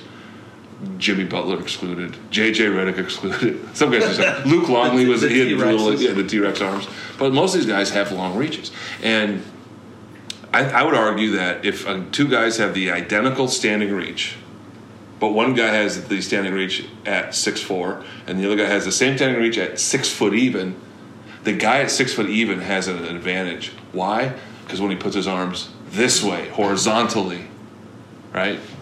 Makes sense. Most basketballs is horizontal reach. Whether you're going for a loose ball, Yeah. whether you're going for a steal, whether you're dribbling the ball and you need to get it away from that defender. Right. That's why JJ Redick. Exaggeration on uh, crossovers. Yeah, you need to get the ball away from that motherfucker. That's why guys like JJ Redick can't handle because even if they go with the widest possible crossover, it's like this. It's so your reach is more important than your height. And then hand size. is also apparently important. Quarterback scouts have figured this out years ago. That's one of the things they measure is from your thumb to your pinky, which basketball does not do yet. They should. Really? No, they'll measure from your wrist to the tip of your middle finger. But what's more important is your thumb to your pinky. That shows how you can control the ball. Right. Apparently, the NFL football is bigger than the college football. Yes. It's weird. That's A little bit. That's really weird. Is the Imagine if the NBA had a different sized ball than everybody else. It'd be weird. is the WNBA ball the And I believe it's a 28 women's. I think It's a it women's is. Ball? Yep. I believe I thought so. That's the other day because I feel like it shouldn't be right. No, it's a, it, they call it a women's ball. So like that, if they want to call it a women's ball, it should be the women's ball for all levels of women. If we are going to call it the men's ball, it should be the men's ball for all levels. When I was coming up in my area, we used the women's ball. Yes. In seventh in- and eighth, Up until yeah. eighth grade. Point. Yeah. Which really isn't good because you're practicing with a fucking women's ball. If I could do it all over again, I wouldn't have fucked with a women's ball at all. In junior high, I would have fucked with the men's ball only, and I would have sacrificed having shitty stats or not doing as well in junior high because who gives a fuck about junior high? Keep practicing the men's ball. But and then some guys hit puberty a little young. You know, Yeah. I was one of them. I you know, me and uh, How old were you? uh, in eighth grade. Like six. Came out just. with my fucking beard and shit. I probably, I probably, uh, I probably hit puberty when I was like twelve or thirteen. Probably, you know, Okay. normal, but maybe Yeah. a little young. Gotcha. But I, there's a guy on my team on junior high who's a homeschooled kid. Okay. Is, is Jason Ferry? Shout out Jason Ferry. Jason Ferry. It's good basketball name like Danny Ferry. But we, he, his mom was six five, Oh. and his dad was also six five. Oh. Brother So- six eight. so Little brother, How he's tall Jason Ferry? So when we were in eighth grade, we at the beginning of the season we were both about five eleven. Okay. And then by the end of the by the spring, when we did tournament season, we were about six one, six two, and we were both um, getting close to dunking with a women's ball because we're play- remember we're in eighth grade. My Right. point is you can't have fucking six foot two guys who are trying to dunk in warm ups playing with a women's ball. It's like grow the fuck up, play the men's ball. Eighth grade is old enough to play. Seventh grade is old enough. Play the fucking men's ball, Fair enough. Um, and that's where we just maxed. What do the Europeans do? I wonder. They do it probably the smart way. Those filthy, those the filthy, system. those fucked in metric system. oh, I want to convert from centimeters to meters. Why? Why would you want to convert within the same system? Just go. I can remove a zero. Congratulations, remove a zero. One point seven versus seven. Ah, we made measurements to measure reality, man. You Got to have this is a perfect measurement. Like, okay, how do you measure height in, in fucking metric system? You either got to be like one point something, or you got to be like a hundred of something. It's stupid. I want to be six of something. That's like comprehensible. Yeah, that's fair. Go piss for the third time. And All right. Well, our sound's gonna be shit here, but apologize to all you listeners out there with the shitty sound, but whatever. One thing I did want to mention before you get the fuck out of here. Um, some of these, there's always a backlash. of course, There's always edge every, every every side has to be represented. Oh, fuck. offended. But I'm saying, like, did you see Ari Shaffir's tweet? I did. It's like, and I am a big proponent of you need to have humor to deal with. You can make jokes about anything, Agreed. anything, I'm- because because that's how some people cope. Yeah. But I'm saying, where the fuck is the joke? Agreed. Nothing's funny there. No. Nothing's funny. No. It's almost you just just trying to be a. It's it, it, it doesn't seem like it's come from a good place, and also the timing.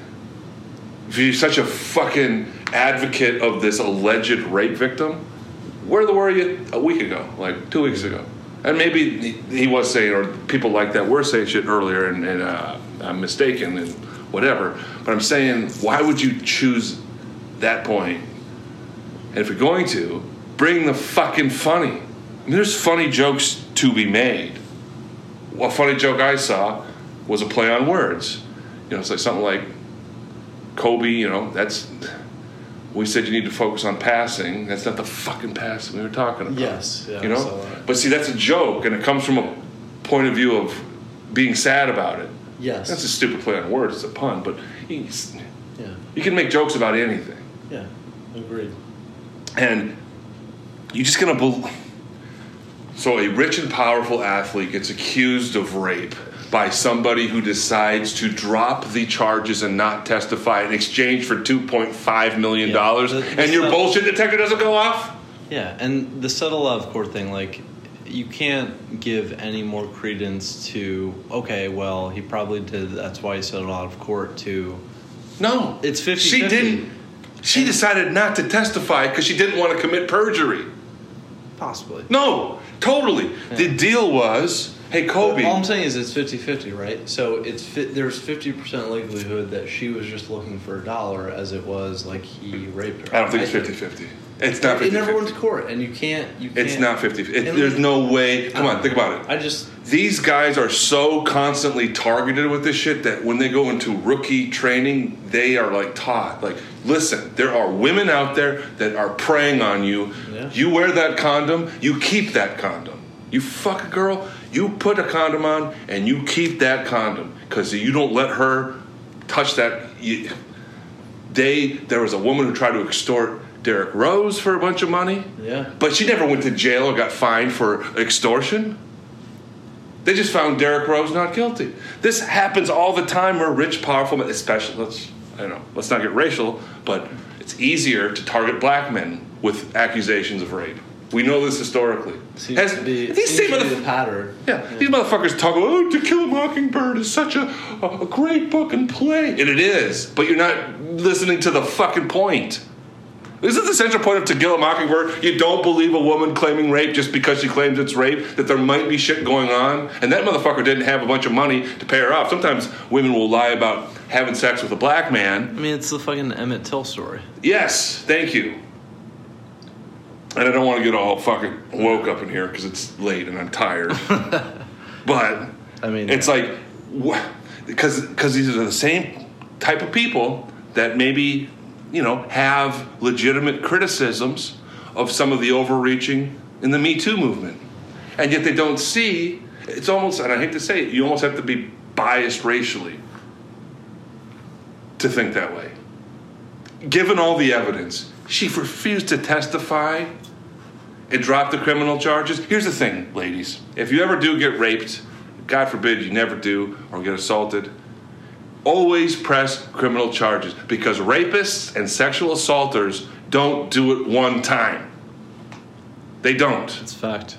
Yes, it's it's there. There's something fucked up in them, and they'll do it again and again and again. And if you don't press criminal charges, what you're doing is you're putting future women at risk for that. And I do think like you can argue the effectiveness of the efforts that we've made, but like we are at least trying to create uh, an environment where people feel more comfortable to do that.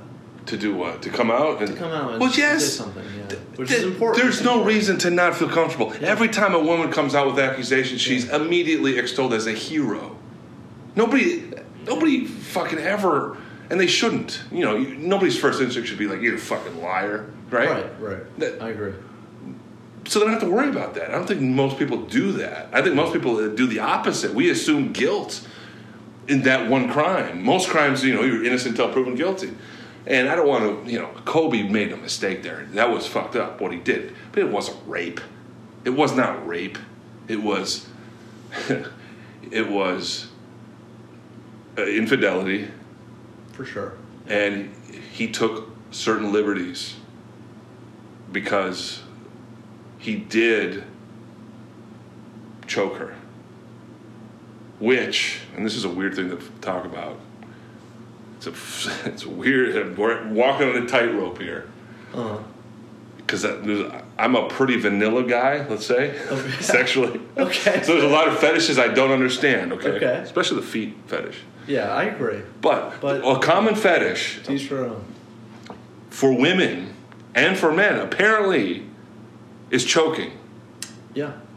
A lot of women like to be choked, and it limits the uh, oxygen I- I guess. the brain, and somehow sure. that stimulates I guess the uh, that's the autoerotic asphyxiation, asphyxiation David thing. Carradine died. Yeah, yeah. Poor bastard. found hanging Poor bastard. Who who ratted out on him? Can't you just keep that shit a secret?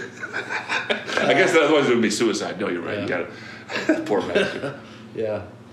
But Kobe, uh, he one did. Best, he one put of the his- best monologues in movie history, I think. Kill Bill Volume Two, the Superman monologue. He talks about the beauty of Superman is that so Superman, who he is is Superman, right? His alter ego is Clark Kent. yeah. Whereas every other superhero, they are who they are, and their alter ego is the superhero. And, Interesting. and Clark Kent is Superman's critique on humanity. He's weak and timid and has glasses and works for a goddamn. Got some newspaper. faggot job like a He's always- journalist. He's always yeah, exactly. He's always running away when when danger strikes, and to reemerge from the telephone booth as Superman. His pure form is the best form. Yeah. It's, it's uh, yeah. And God bless Lois Lane for not falling for the dumb fuck. right? She wants that Superman dick. She doesn't want fucking. My question is, what's the modern equivalent to the telephone booth? Where does he have to go? Like a a Wawa bathroom to switch to put the cape on, or The obvious answer is car wash. car wash? Yeah. interesting. You get a car? You get in a fucking car wash? No one sees you when you're in a car wash. The NSA probably can't even track you in a goddamn car wash. I don't know. I feel like some of those car washes take a while. Take a you got more time? I guess you got. I guess You got to get there, man. Whatever. It's all time is the essence there. Well, maybe you go. Anyway. No, you go into a fucking. Uh, I tell you what, you go into a, a, a Heights town. What, what, I don't know what town that is. You go to one of these North Jersey strip clubs. you can change your clothes in a blowjob in less than fucking five minutes. It'd be,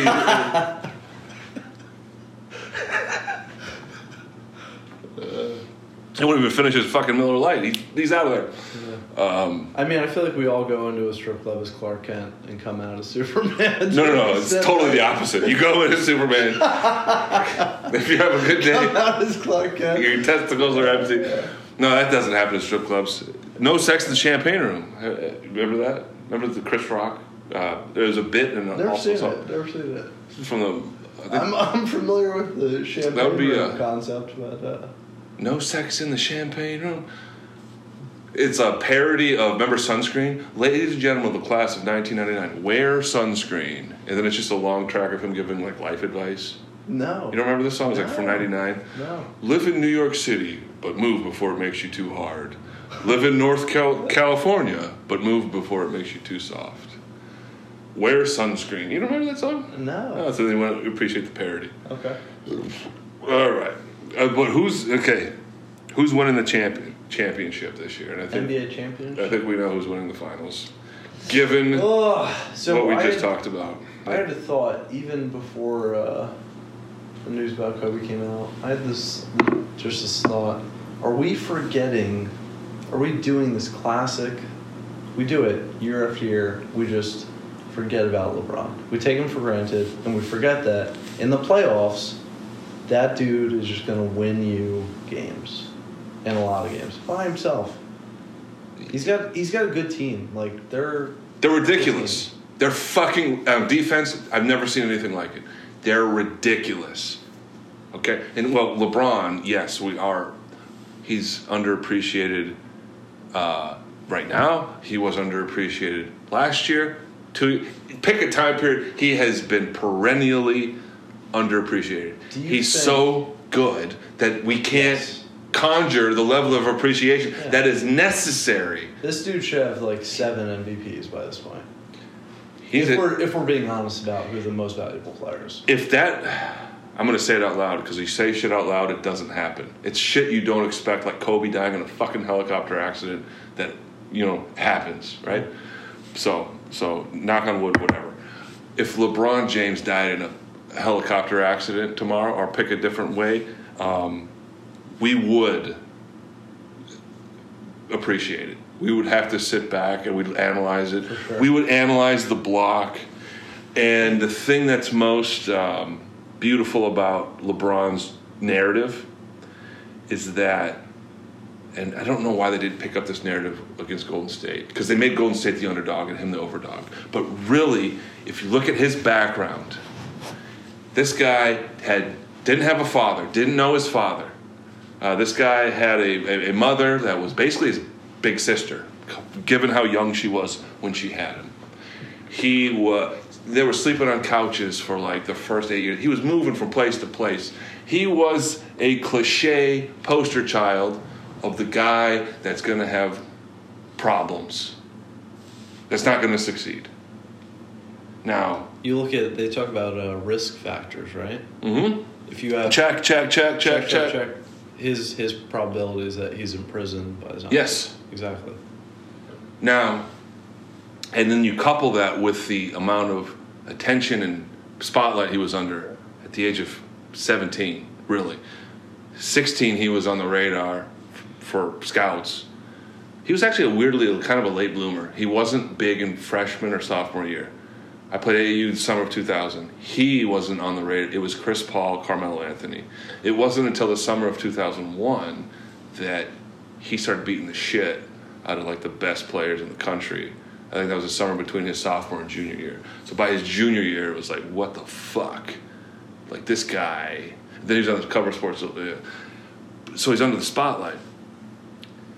He didn't have a dad, period, let alone a dad who made his living shooting three pointers at a NBA level who could take him and show him how to shoot a ball correctly, show him the foot, show him what it takes, bring him to an NBA locker room, show him how to navigate that world socially, bu- uh, business. He had nothing, nothing. All he had were temptations, no guidance, nothing but temptations. What does this guy do? Does he wilt under the pressure? Does he not live up to the hype? This fucker lives not only lives up to the hype, he somehow, against the most wildest expectations, surpasses the hype. Agreed. This guy Seven MVPs, man. Six or seven. This guy comes from an area of the country, the Rust Belt, that has been gutted out economically in the last 30 years. He's representing a, a place that classic underdog, classic underdog. And he's playing a team with these two guys, these light skinned brothers. That's another component, which we, we guys that look like us really don't give a shit about. But let's be real, these are two white guys with black dads. I don't know how that works. Klay Have you ever seen Blake? Have you ever seen Blake Griffin's parents? Yeah, they're like extremes. That's like, it's a fun pair. Yeah. it's fun. And um, Blake Griffin is the future. humanity. I, I don't know, man. That guy looks like a monster. I think we're gonna. Well He's funny as hell. No, he's great. I, I, it's a it's a shame he hasn't held up physically, but he's no, he's, he's great. Yeah. Well, Um, but uh, but but but but Klay Thompson and, and, and Steph Curry, I don't want to vilify. They're great. I love them. I love their games, and, and you know, you don't choose who you're. Bo- I'm not going to hold you Yeah. against because you have a, a great face. That's per- good for you. But my point is, these guys had every advantage, and they were seen as the underdog, and they represent a city that. I don't think they're always seen as the underdog. at that time they were. Oh, you forget. You forget the upstart Warriors coming up. Yeah, but the okay, underdog because they're little. Yeah, but every team's the underdog for a year or two. No, but it was beyond that. It was the physicality of Steph. It was How? how here's my question. because he was how- so small. No, yeah, yeah. He's the why- underdog. He's the why- guy that little why- guys can relate Well, to. let's talk about the Minnesota Timberwolves. Wait, wait, I wanna finish this. Two point guards before fucking I- Steph Curry. Nobody saw Steph Curry coming. I know. I was wrong. Hey, everybody can in retrospect say, "What the fuck were the Timberwolves?" And they are Johnny competent. Flynn. Hey, you saw Johnny Flynn at Syracuse. You saw that windmill dunk, Yeah. fi- five ten motherfucker. At this point, we didn't know.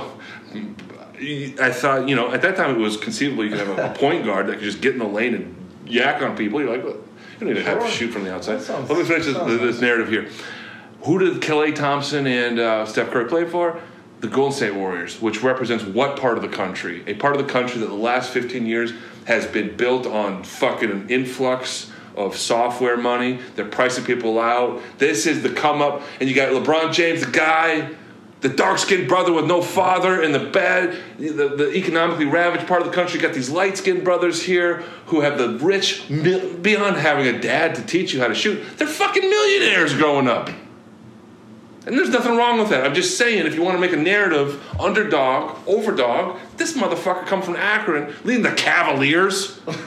He's leading fucking Kevin Love, who cannot protect a fucking. Come on, Kevin, God bless Kevin Love. nice player. Dude. He's a good player. Man. Dude, I, I, when I was Yeah, but here's the thing you're not accounting for, which is, as Dave Chappelle said, Draymond Green is the blackest shit ever. Yeah, balances name. out, dude. It is the blackest ever. But no, he's you know they're not. Don't don't make them out. I mean, you're kind of exaggerating. a bit. Mm-hmm. I get what you're saying. Everything I'm saying is get what you're true. Yeah, I get what you're saying. But what I'm saying, this is a layup, a narrative that no journalist, no reporter, no TV show, nobody framed it that way. It's a layup. It's so yeah, obvious. well, be- because he's a because he's so good. he's a big black guy too. Well, Let's be so real. good. Because you can't make. Hey, I'm three Stellas in. We're going to be talking You race shit. No, no, no, no, no. He's no. a big black guy. Why he doesn't like big black guys who are also very smart and talented and can beat the fuck out of him. Or it's more simple, and it's simply that LeBron is so good that any narrative where he is the underdog is sort of ridiculous in in thought. Okay, replace him with Larry Bird, who, I love. Larry Legend. Okay. one of my favorite players of all time. Similar to LeBron James. You put Larry Legend in that same position, everybody's talking about, oh, the Nah, underdog, no, no. Larry. I give. I no no no. They're Yeah, yeah, they're totally. um, If- if- don't. If You're looking at me. You're you don't think I love Larry Bird, even being a Sixers fan. You don't I'm saying if Larry Bird played for the Indiana Pacers Yes. and he led the Pacers, Yes. and he's coming from a poor rural area in French Lick with Yep. a dad that committed Yep. suicide. He didn't have a dad after his about 19. We would be obviously like Larry Bird is the underdog, and he's a white because he's white. we would kind of. Not, It's- no, no, it's- not only because he's white. It's funny that he's white. Is what I'm LeBron is on a different tier than Larry. They're similar, He man. can't be the underdog. He's too good. Oh, you underestimate Larry Bird. Larry Bird did not have the longevity of LeBron because his body, he was just not. You're just making my case for me. You're telling me Larry. I'm not. Larry Bird was. Larry Bird's great, uh, but Larry Bird is clearly on a different tier. I'd put Magic on it. He they're they're one B, whatever you want to call it. They're one B, but Michael and fucking LeBron are tier one A. There's no argument to be made other than that. And maybe you could maybe argue Wilt's maybe argue a guy that's like average 50 a game. Yeah, exactly. Dude, Wilt Chamberlain would be super Giannis if he played. No, I today. agree. Yeah. Dude, he would average. He's he's almost it's it's I can't believe I'm saying, but like the guy that fucking scored 100 points in a game is somehow underrated. yeah, no, he totally is. Yeah. It's weird. It's. Oh, he played against short white guys. He's also a freak of nature. No, he also played against He Kareem Abdul-Jabbar. He could get up the court. Yeah, exactly. Oh yeah. And he Kareem- blocked his high. He, he blocked his sky hook. It's, there's a clip on YouTube. You can see it. He blocks Kareem's skyhook from the left, from the right block. He Kareem gets the rebound off the block, and then he goes to the middle and does a fucking another sky hook. Fucking Wilt blocks two Kareem skyhooks in a row. End of story. Unstoppable. Yeah, it's, the, it's the one move that nobody can. And Kareem must have been like, "What? Yeah. What?" Because was, he was an old. He was older than Kareem. Yeah. Kareem uh, Wilt once averaged over forty-eight minutes. What a beautiful time for NBA basketball with all those big men. You get Russell into Wilt into fucking Bill Russell can't make the league nowadays. No, no, you're right. Be Tony Allen. Into Akeem, David Robinson, even, and then Duncan really was the last one. It's more evidence that there uh, there's something going on with the hormone shit because there's not big guys anymore. really, like No, there's big guys, but the problem is their. I think their limit, like, the game is. There's no way to break it down other than it's about efficiency.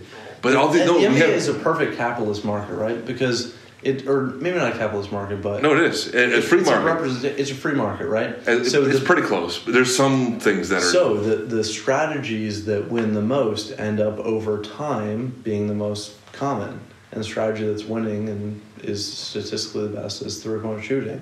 That's traditionally guards, and the the smaller guys are better at it.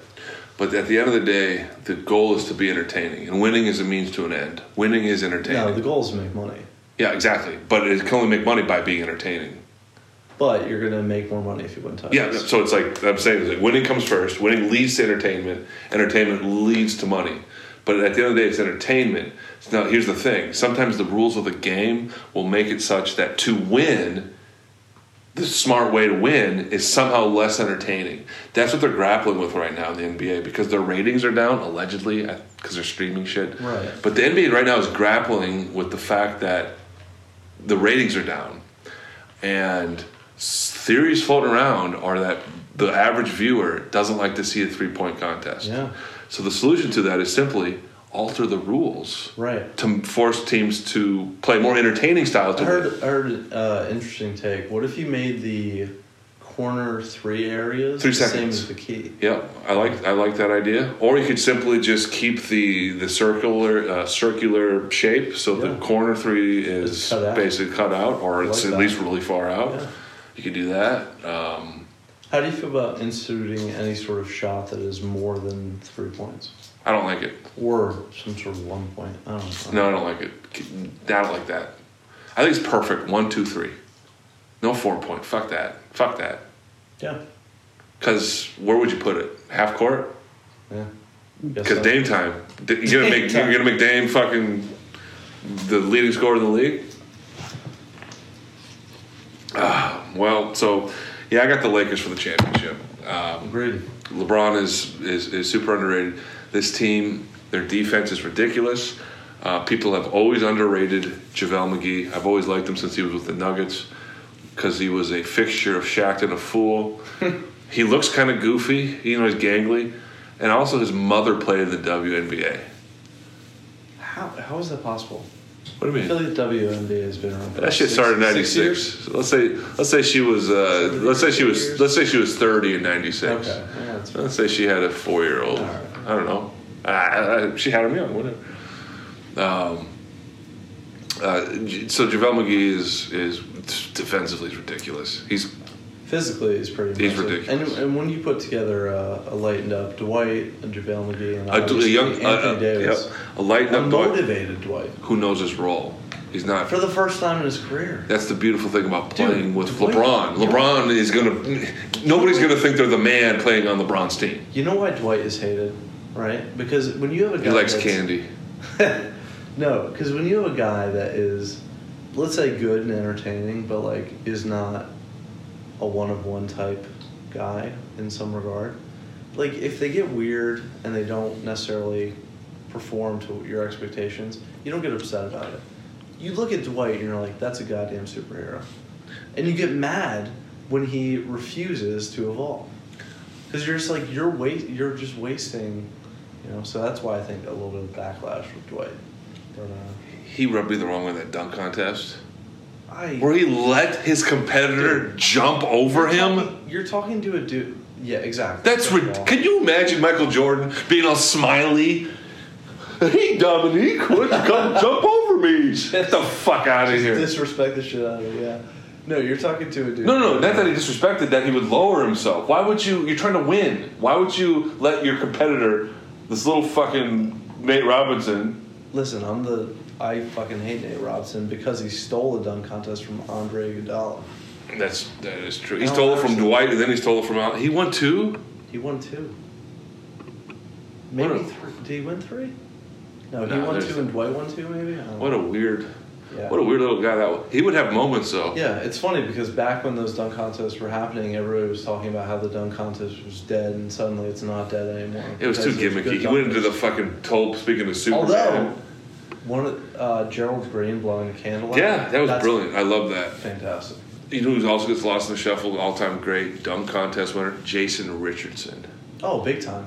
He had the the He had a- reverse between the legs. He had a little stint on the Process Sixers.